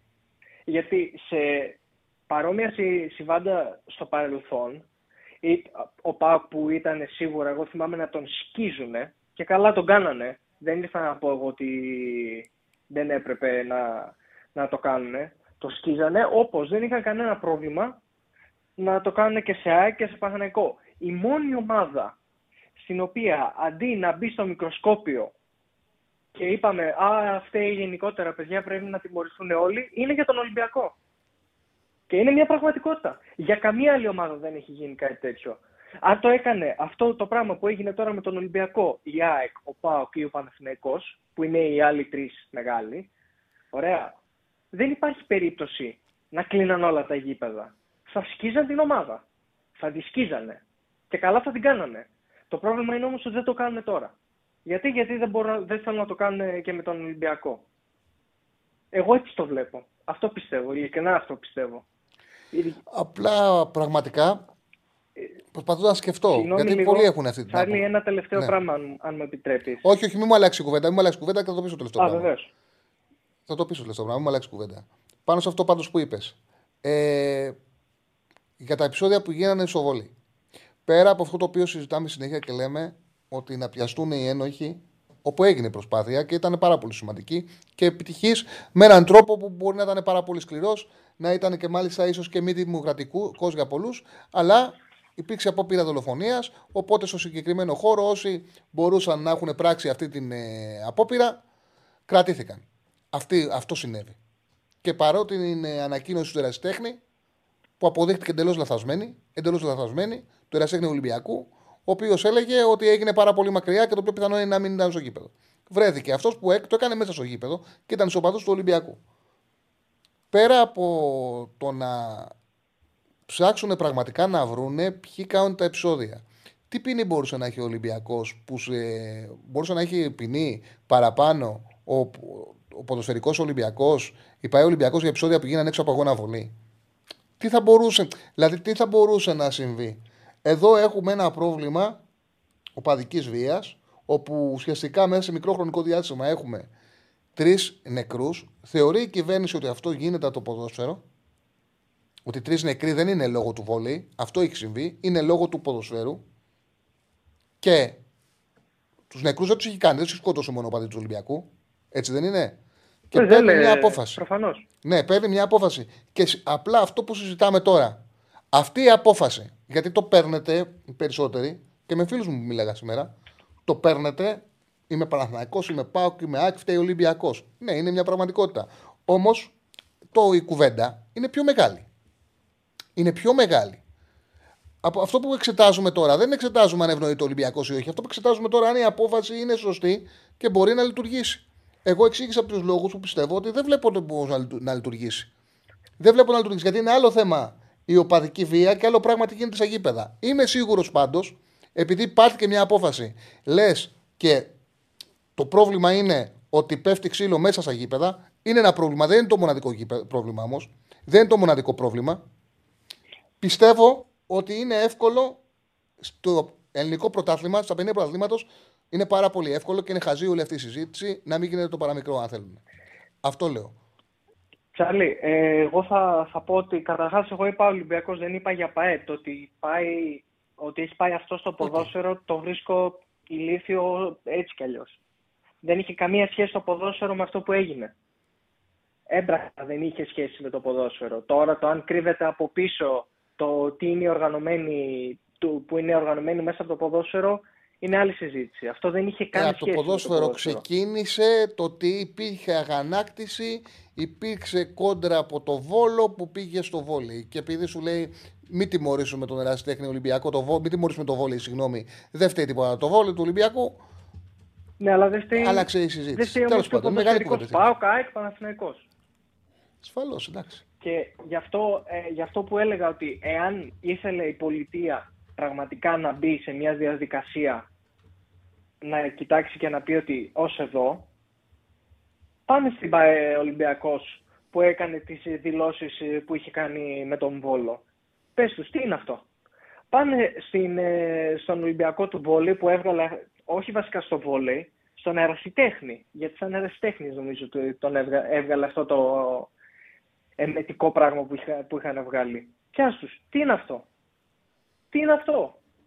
Γιατί είναι υπόλογοι. Πρέπει να είναι υπόλογοι. Γιατί αυτοί έκαναν όλο αυτό το θέμα. Δυναμίτησαν το περιβάλλον. Αυτό θα πει ότι σιγά σιγά μπαίνω σε μια διαδικασία. Να σταματήσω τη βία. Γιατί η βία δεν είναι απαραίτητο ότι είναι στο 100% από εκεί, αλλά εκεί αυτό θα ήταν το σωστό βήμα. Τώρα το να κλείσει και να τιμωρήσει τους πάντες δεν έχει καν νόημα. Είναι ηλίθιο. Και όσον αφορά, Τσάρλι, για αυτό που έλεγες για την βία μέσα στα γήπεδα και για το πώς μπορεί να πατάξει, εγώ έχω μια ιδέα για το. Λοιπόν, ας πούμε ότι γίνεται στην Τούμπα, θα το πάρω για μένα που με πάω. Ας πούμε ότι γίνεται κάτι στην Τούμπα, ωραία. Η ΠΑΕ ΠΑΟΚ πρέπει να είναι υποχρεωμένη να έχει κάμερες και να ταυτοποιήσει μέσα σε 48 ώρες το συμβάν. Ναι, τα άτομα που κάνανε τα επεισόδια. Εάν το κάνουνε, το πρόστιμο είναι 5.000. Εάν δεν το κάνουνε, είναι 100.000. Και μετά από 48 ώρες, εάν δεν έχουν δώσει τα στοιχεία αυτών που τα κάνανε στην αστυνομία, οι 100.000 τριπλασιάζονται σε 300. Να δεις που για κάθε επεισόδιο. Μα είναι απλό. Είναι απλό αυτό που λες. Είναι απλό. Γιατί είναι εύκολο να υπάρξει και εικόνα και ταυτοποίηση. Είναι εύκολο πλέον. Στην εποχή που ζούμε είναι εύκολο. Εγώ αυτό δεν αντιλαμβάνομαι. Πού μπορεί να εξυπηρετήσει ένα μέτρο το οποίο το μόνο που χρειάζεται είναι η βούληση. Γιατί είναι ξεκάθαρο. σου λέει τιμωρούνται τα παιχνίδια τη Super League. Ποια παιχνίδια τιμωρούνται? Παιχνίδια που γίνονται με φυλάτσου μόνος της υπηρετούχου ομάδας. Τι είναι αυτό? Το νόημα είναι να φροντίσεις. Για επεισόδια και το πρόβλημα είναι όλα τα, αυτά που έχουν συμβεί το τελευταίο διάστημα. Τόσο από την Μπούκα στο Βόλο, εκτός από την Μπούκα στο Βόλο, έχει να κάνει με δύο δολοφονίες και μία που ελπίζουμε τελικά να μην χάσει τη ζωή του αστυνομικός. Το ευχόμαστε όλοι. Με τρεις περιπτώσεις που έχουν γίνει εκτός γηπέδων. Αυτά θα μπορούν να υπάρχουν ακόμα. Αυτό προσπαθώ να εξηγήσω. Ότι είναι τόσο λαθασμένης λογικής αυτή η απόφαση. Είναι τόσο λαθασμένης λογικής γιατί ακόμα και να τυλοποιηθούν όλα τα συστήματα, ασφαλώς και θα μπορούν να γίνονται εκτός γηπέδου δολοφονίες. Δεν αλλάζει κάτι αυτό. Ακόμα και να απομονηθούν αυτοί από τα γήπεδα, εκτός γηπέδου θα μπορούν να γίνονται πράγματα πάντα. Δεν αλλάζει. Μα δεν γίνεται να αλλάξει αυτό το πράγμα. Δηλαδή η βία είναι η βία ως καθ' αυτή. Αυτό που μπορείς να κάνεις είναι να προστατέψεις ένα προϊόν, το ποδόσφαιρο. Δεν πρόκειται να βρούμε τη λύση για την παγκόσμια ειρήνη. Δεν γίνεται να τη βρεις. Άμα ο άλλος είναι θολωμένος στο μυαλό, θα είναι θολωμένος. Το νόημα είναι αυτόν τον θολωμένο να τον πεις. Πάνε αλλού με τη θολούρα σου, μακριά από εμάς, μακριά από το γήπεδο, μακριά από τον αθλητισμό. Αυτό είναι το νόημα. Σε ευχαριστώ, ρε Κώστα. Να είσαι καλά, Τσάρλι. Καλή συνέχεια. Κάντε like. Γεια σου, Παχτάρα, Στέφανε. Γεια σου, Μάκα. Λοιπόν, πάμε στον επόμενο. Χαίρετε. Καλησπέρα, φίλε. Θα παίξει ένα προϊόν, το ποδόσφαιρο. Έλα, φίλε, εσύ είσαι. Έλα, φίλε μου, Τσάρλι, καλησπέρα. Καλησπέρα, κλείσω YouTube και σα ακούω. Μόλις έκλεισα, φίλε μου. Ιάκωβος από Σαντορίνη. Γεια σου, Ιάκωβο. Τι κάνεις, είσαι καλά? Καλά, μια χαρά. Δεν θα πέτω. Εντάξει, να κάνω. Αρχίζουμε και ζούμε κανονικά. Χιούμορ κάνω. Επειδή έκλεισε τα γήπεδα Μητσοτάκης, δεν θα είμαι εγώ καλά. Ναι, χιούμορ. Φίλε μου, Τσάρλι, χιούμορ κάνω. Έτσι λίγο, γιατί αυτά που θα πω είναι λίγο πιο σοβαρά. Στην προηγούμενη φορά που είχαμε μιλήσει, σου είχα πει για το κοινωνικό φαινόμενο και την ανέχεια και όλα αυτά. Εγώ θέλω να σου ρωτήσω κάτι, να κάνουμε λίγο διάλογο. Καταρχήν, γιατί εγώ δεν ξέρω τα πράγματα όσο μπορεί να τα ξέρεις εσύ. Αυτοί που έχουν παρισφρήσει στο οπαδικό κίνημα, το λεγόμενο, το οργανωμένο έγκλημα, κρατάνε δέσμια στις ΠΑΕ τόσο πολύ? Όπως φαίνεται. Ωραία. Το κράτος στη Super League έχει δικαιώματα? Στη Super League κανονικά υπάρχει το αυτοδίκητο. Κανονικά υπάρχει το αυτοδίκητο. Μπράβο. Λοιπόν, η απόφαση λοιπόν του κράτους είναι στο σωστό δρόμο, αλλά δεν θα κάνει τίποτα. Αυτή τη στιγμή ο Μητσοτάκης λέει, όχι Μητσοτάκης, δεν το προσωποποιώ, λέει το εξής. Εγώ σας... άφησα να έχετε το αυτοδίκητό σας και να λύσετε μόνοι σας το πρόβλημα. Καλά, δεν έχει να κάνει από την ελληνική κυβέρνηση. Το αυτοδίκητο είναι της UEFA. Άμα πειράξει θεωρητικά το αυτοδίκητο η ελληνική κυβέρνηση, μας τιμωρεί η UEFA. Έχει το δικαίωμα, απλά μας τιμωρεί η UEFA. Απομονωνόμαστε. Ναι, απλά έτσι το εκλαμβάνω εγώ ότι. Και για αυτό το λόγο, για να πάρθουν οι αποφάσεις, πρώτα ενημερώθηκε η UEFA. Η UEFA συμφώνησε και μετά πάρθηκαν οι αποφάσεις. Δεν λειτουργήσε η ελληνική κυβέρνηση από μόνη της, ενημέρωσε την Ομοσπονδία. Πολύ ωραία. Άρα αυτό που λέει στις ομάδες και σε όλο τον κόσμο αυτή η απόφαση είναι το εξής. Όσο υπάρχει το αυτοδιοίκητο, πρέπει να λύσετε μόνοι σας το πρόβλημα. Από τη στιγμή που καταργήσαν ένα νόμο του Αφανού, νομίζω, που ο οποίος είχε μπει μέσα λίγο σε αυτό το ζήτημα, σωστά, ο υπουργός τότε, σου λέει, θα μου δώσετε εμένα τον απόλυτο έλεγχο, που σημαίνει ελάτε να σας χρηματοδοτήσω και επίσημα και να σας κάνω εγώ κοντρόλ και όχι εσείς, ή βγάζετε τα μάτια σας. Αυτό λέει. Ναι, ρε παιδί μου, απλά συζητάμε για επεισόδια που έχουν γίνει, για πράγματα που έχουν γίνει εκτός γηπέδων. Εγώ, δηλαδή, είναι λίγο ασαφές η συζήτηση. Όλη αυτή η ιστορία που έχει γίνει είναι λίγο περίεργη. Είναι περίεργη. Δεν είμαστε, δηλαδή, αν εξαιρέσεις αυτό που συνέβη στο Βόλο, που αφορά τον Ολυμπιακό και τιμωρήθηκε. Και θα τιμωρηθεί, μάλλον. Και θα τιμωρηθεί. Ναι. Όλα τα άλλα περιστατικά, έχουν να κάνουν με πράγματα τα οποία, τα σκληρά περιστατικά, πάρα πολύ σκληρά, πάρα πολύ, δηλαδή, τώρα μιλάμε για δύο. Πάμε για 3 δολοφονίες. Είναι εκτός γηπέδων. Και το ξαναλέω. Ότι κλείσαν τα γήπεδα. Δεν πάρθηκε απόφαση. Δηλαδή, τι περίμενα εγώ? περίμενα να πούνε ότι θα κάνουμε τα πάντα να τους βρούμε. Εδώ έχουμε πετρίσει δολοφονίες. Εδώ κινδυνεύει η ζωή ενός 30χρονου αστυνομικού. Είναι για την κυβέρνηση, είναι για την αστυνομία. Το πιο σημαντικό πράγμα είναι συμβόλαιο τιμής να βρεθούν. Πολύ ωραία. Γιατί... Θα κάνουμε ΑΒΓΔ. Ναι. Δεν κάνει τίποτα τέτοιο. Σου λέει κλείνουμε τα γήπεδα και πώς θα τα ξανανοίξουμε τα γήπεδα. Πάντα είναι το θέμα μας αυτό. Αυτό συζητάω σήμερα. Αυτό λέω. Μα γιατί συμβαίνει αυτό. Ναι. Εγώ γιατί πιστεύω ότι συμβαίνει αυτό. Αυτό συμβαίνει λοιπόν. Γιατί κλείνουν τα γήπεδα. Γιατί κάποια στιγμή, για μένα, στη δικιά μου φιλοσοφία, κάποια στιγμή πρέπει να πονάει σε λίγο η τσέπη. Η τσέπη πονάει. Ναι, αυτό συνέβη. Και η τσέπη πονάει μόνο όταν δεν υπάρχει εισρωή χρήματος. Από τον κόσμο και από τα όποια έσοδα. Αλλά είναι ελλειπής λίγο η απόφαση. Γιατί θα έπρεπε, λέω εγώ τώρα, έτσι, για να πονέσουν οι ΠΑΕ και να αρχίσουν να ασχολούνται με το ζήτημα και να το κυνηγήσουν. Γιατί μόνο αυτές μπορούν να το κυνηγήσουν. Το ελληνικό κράτος δεν έχει καν την ικανότητα να το κάνει αυτό. Μόνο οι ίδιες οι ΠΑΕ μπορούν να το κυνηγήσουν. Και μην πάω πιο βαθιά και για να σου πω τους εκπρόσωπους των ΠΑΕ και όχι προέδρων, των ανθρώπων που φαίνονται και είναι οι μάγκες και και μπαίνουν μπροστά και κάνουν φασαρίες και πετάνε από εδώ πράγματα και από εκεί. Πρέπει λοιπόν να βγουν και τα κανάλια και να πούνε εμείς δεν σας πληρώνουμε πλέον κύριοι τηλεοπτικά. Σταματάτε, θα παίζετε και κλεισμένων των θυρών, θα παίζετε για να πληρώνετε και τους ποδοσφαιριστές σας και όλους τους σύνομες τους οργανώσεις των οργανισμών σας για όσο εγώ αποφασίσω. Μόνο έτσι θα πονέσουν. Αποκλεισμός από τις ευρωπαϊκές διοργανώσεις για ένα χρόνο, για οτιδήποτε. Και να δούμε, η ΠΑΕ από το δικό τους μετερίζει, καταλαβαίνεις τι εννοώ, πριν φτάσουν στην κυβέρνηση που είναι ανίκανοι, η ΠΑΕ που είναι επιχειρήσεις, θα κάνουν κάτι παραπάνω γι' αυτό. Κατανοητό. Τι να λέμε τώρα, συγγνώμη κιόλας. Τι να λέμε τώρα. Έχουμε πρόεδρο της Super League, ιδιοκτήτη ομάδος. Έχουμε πρόεδρο της ΕΠΟ, κατά τα κοινά αποδεκτό, εμπλεκόμενος σε ομάδες.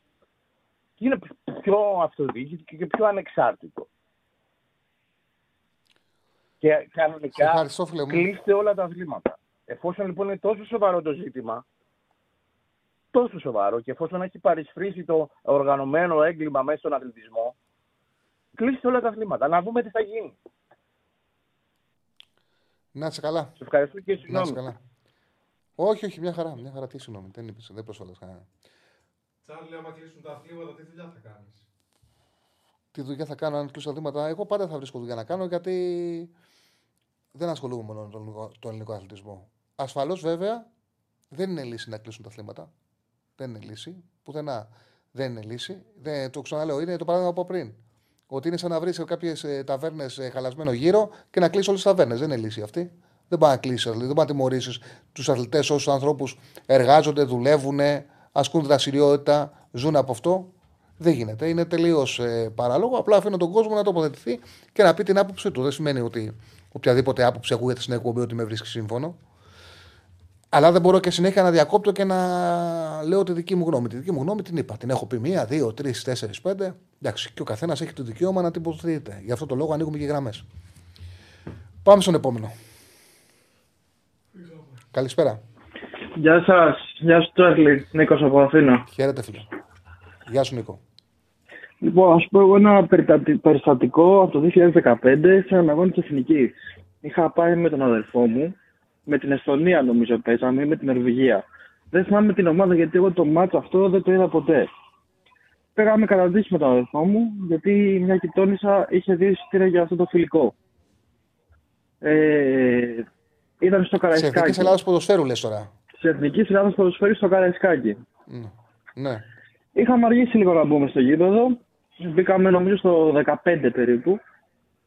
Χτυπάμε τα εισιτήριά μας, κανονικά, μπαίνουμε και έτσι όπως ανεβαίνουμε στο Καραϊσκάκι, περνάμε τις σκάλες και πάμε να μπούμε ως κερκίδες.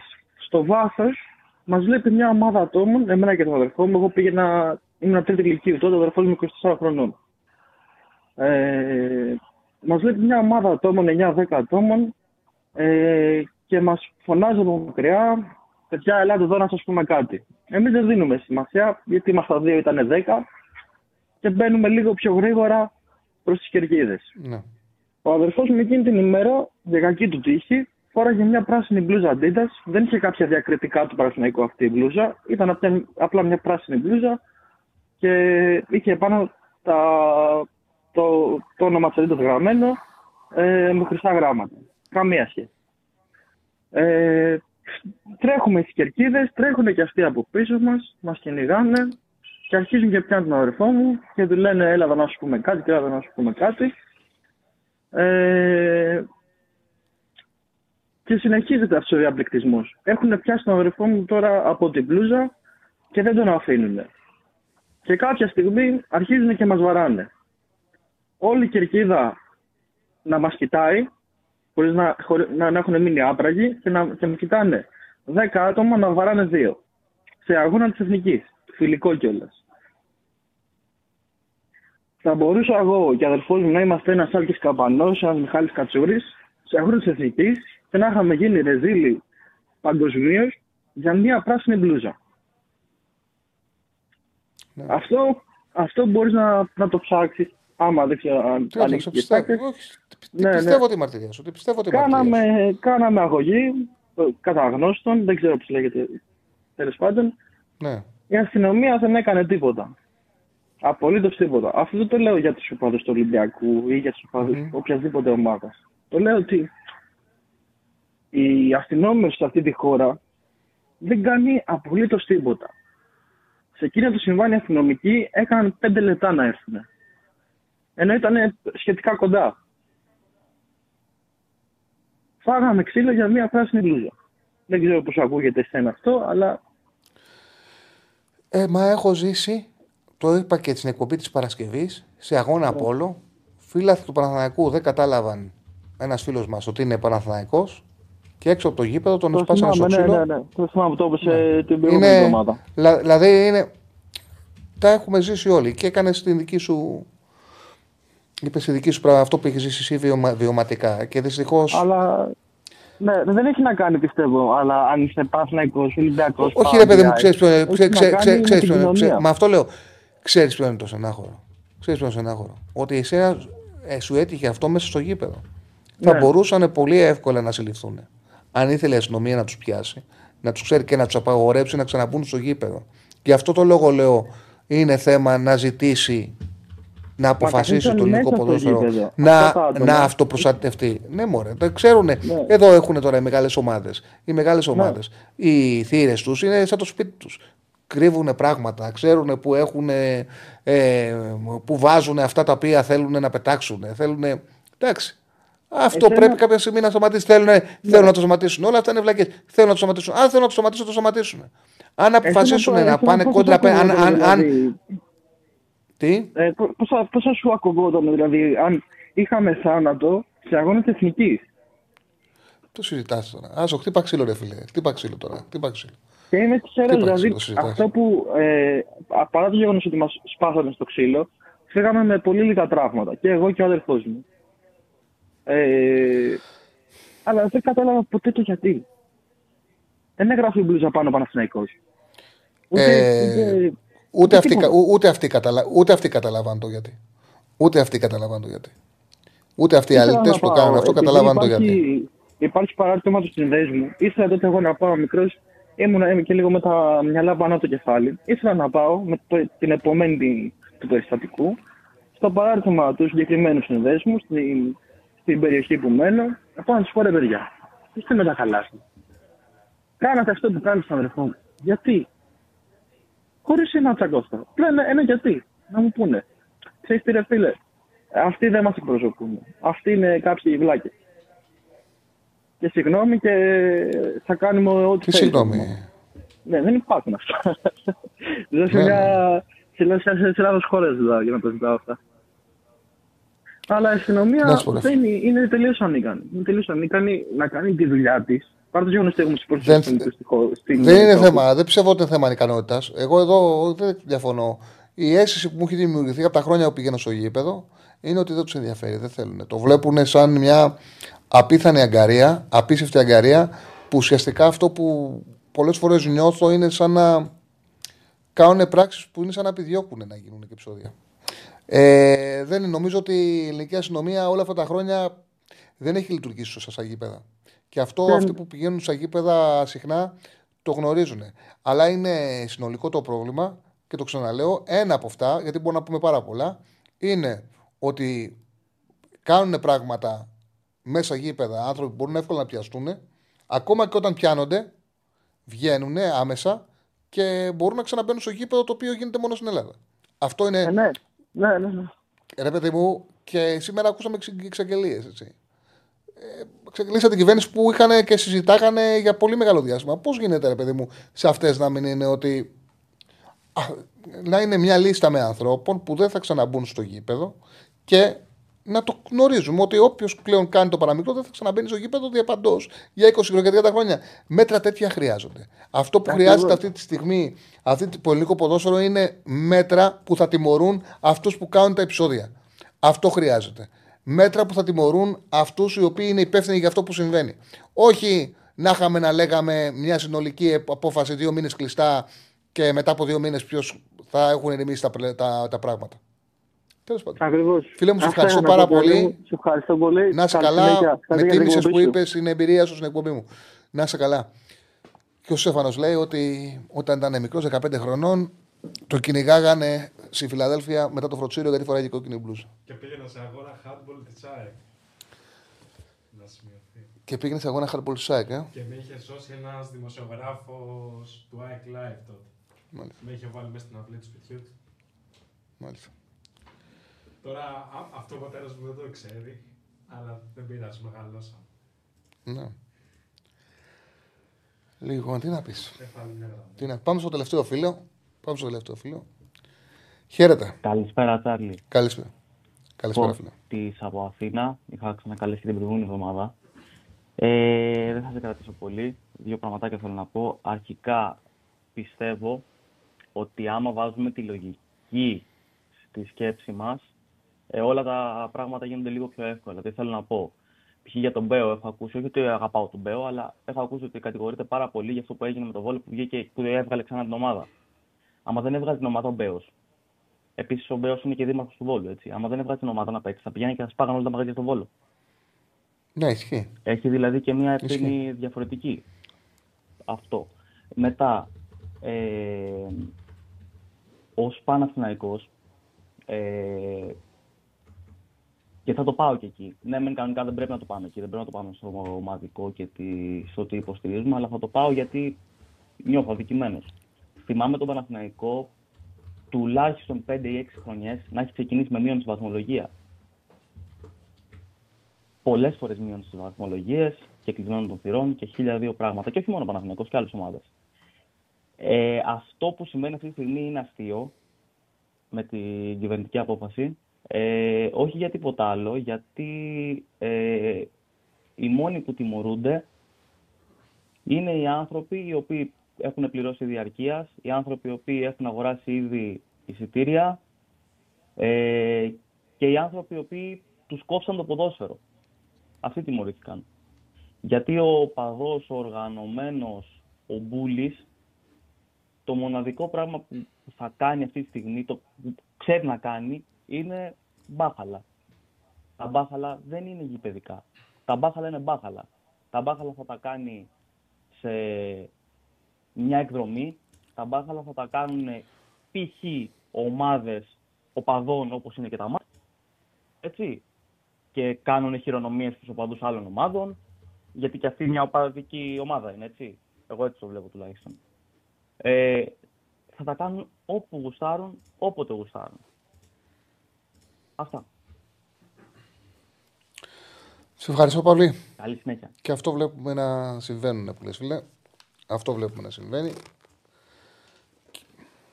Νομίζω ότι για 2 ώρες βγήκε κόσμος που μίλησε με ψυχραιμία. Είτε συμφωνούμε με κάποια, είτε δεν συμφωνούμε. Νομίζω ο καθένας είπε την άποψή του και τοποθετήθηκε με ευγένεια, και αυτό είναι πάρα πολύ σημαντικό, και θέματα τα οποία έχουν οξύτητα, έχουν ένταση, έχουν τοξικότητα, έχουν αντιπαλότητα. Παρ' όλα αυτά, στον χώρο τον οποίο έχουμε δημιουργήσει και μεγαλώνει, θα μεγαλώσει και σαν χώρος, γιατί θα πάμε σε νέα γραφεία με το νέο έτος, αλλά νομίζω ότι μεγαλώνει και σε κόσμο. Τον προφυλάσσουμε. Και είναι η ίδια λογική αυτό που πρέπει να κάνουν οι ομάδες, τα γήπεδά τους, και είναι εύκολο να συμβεί.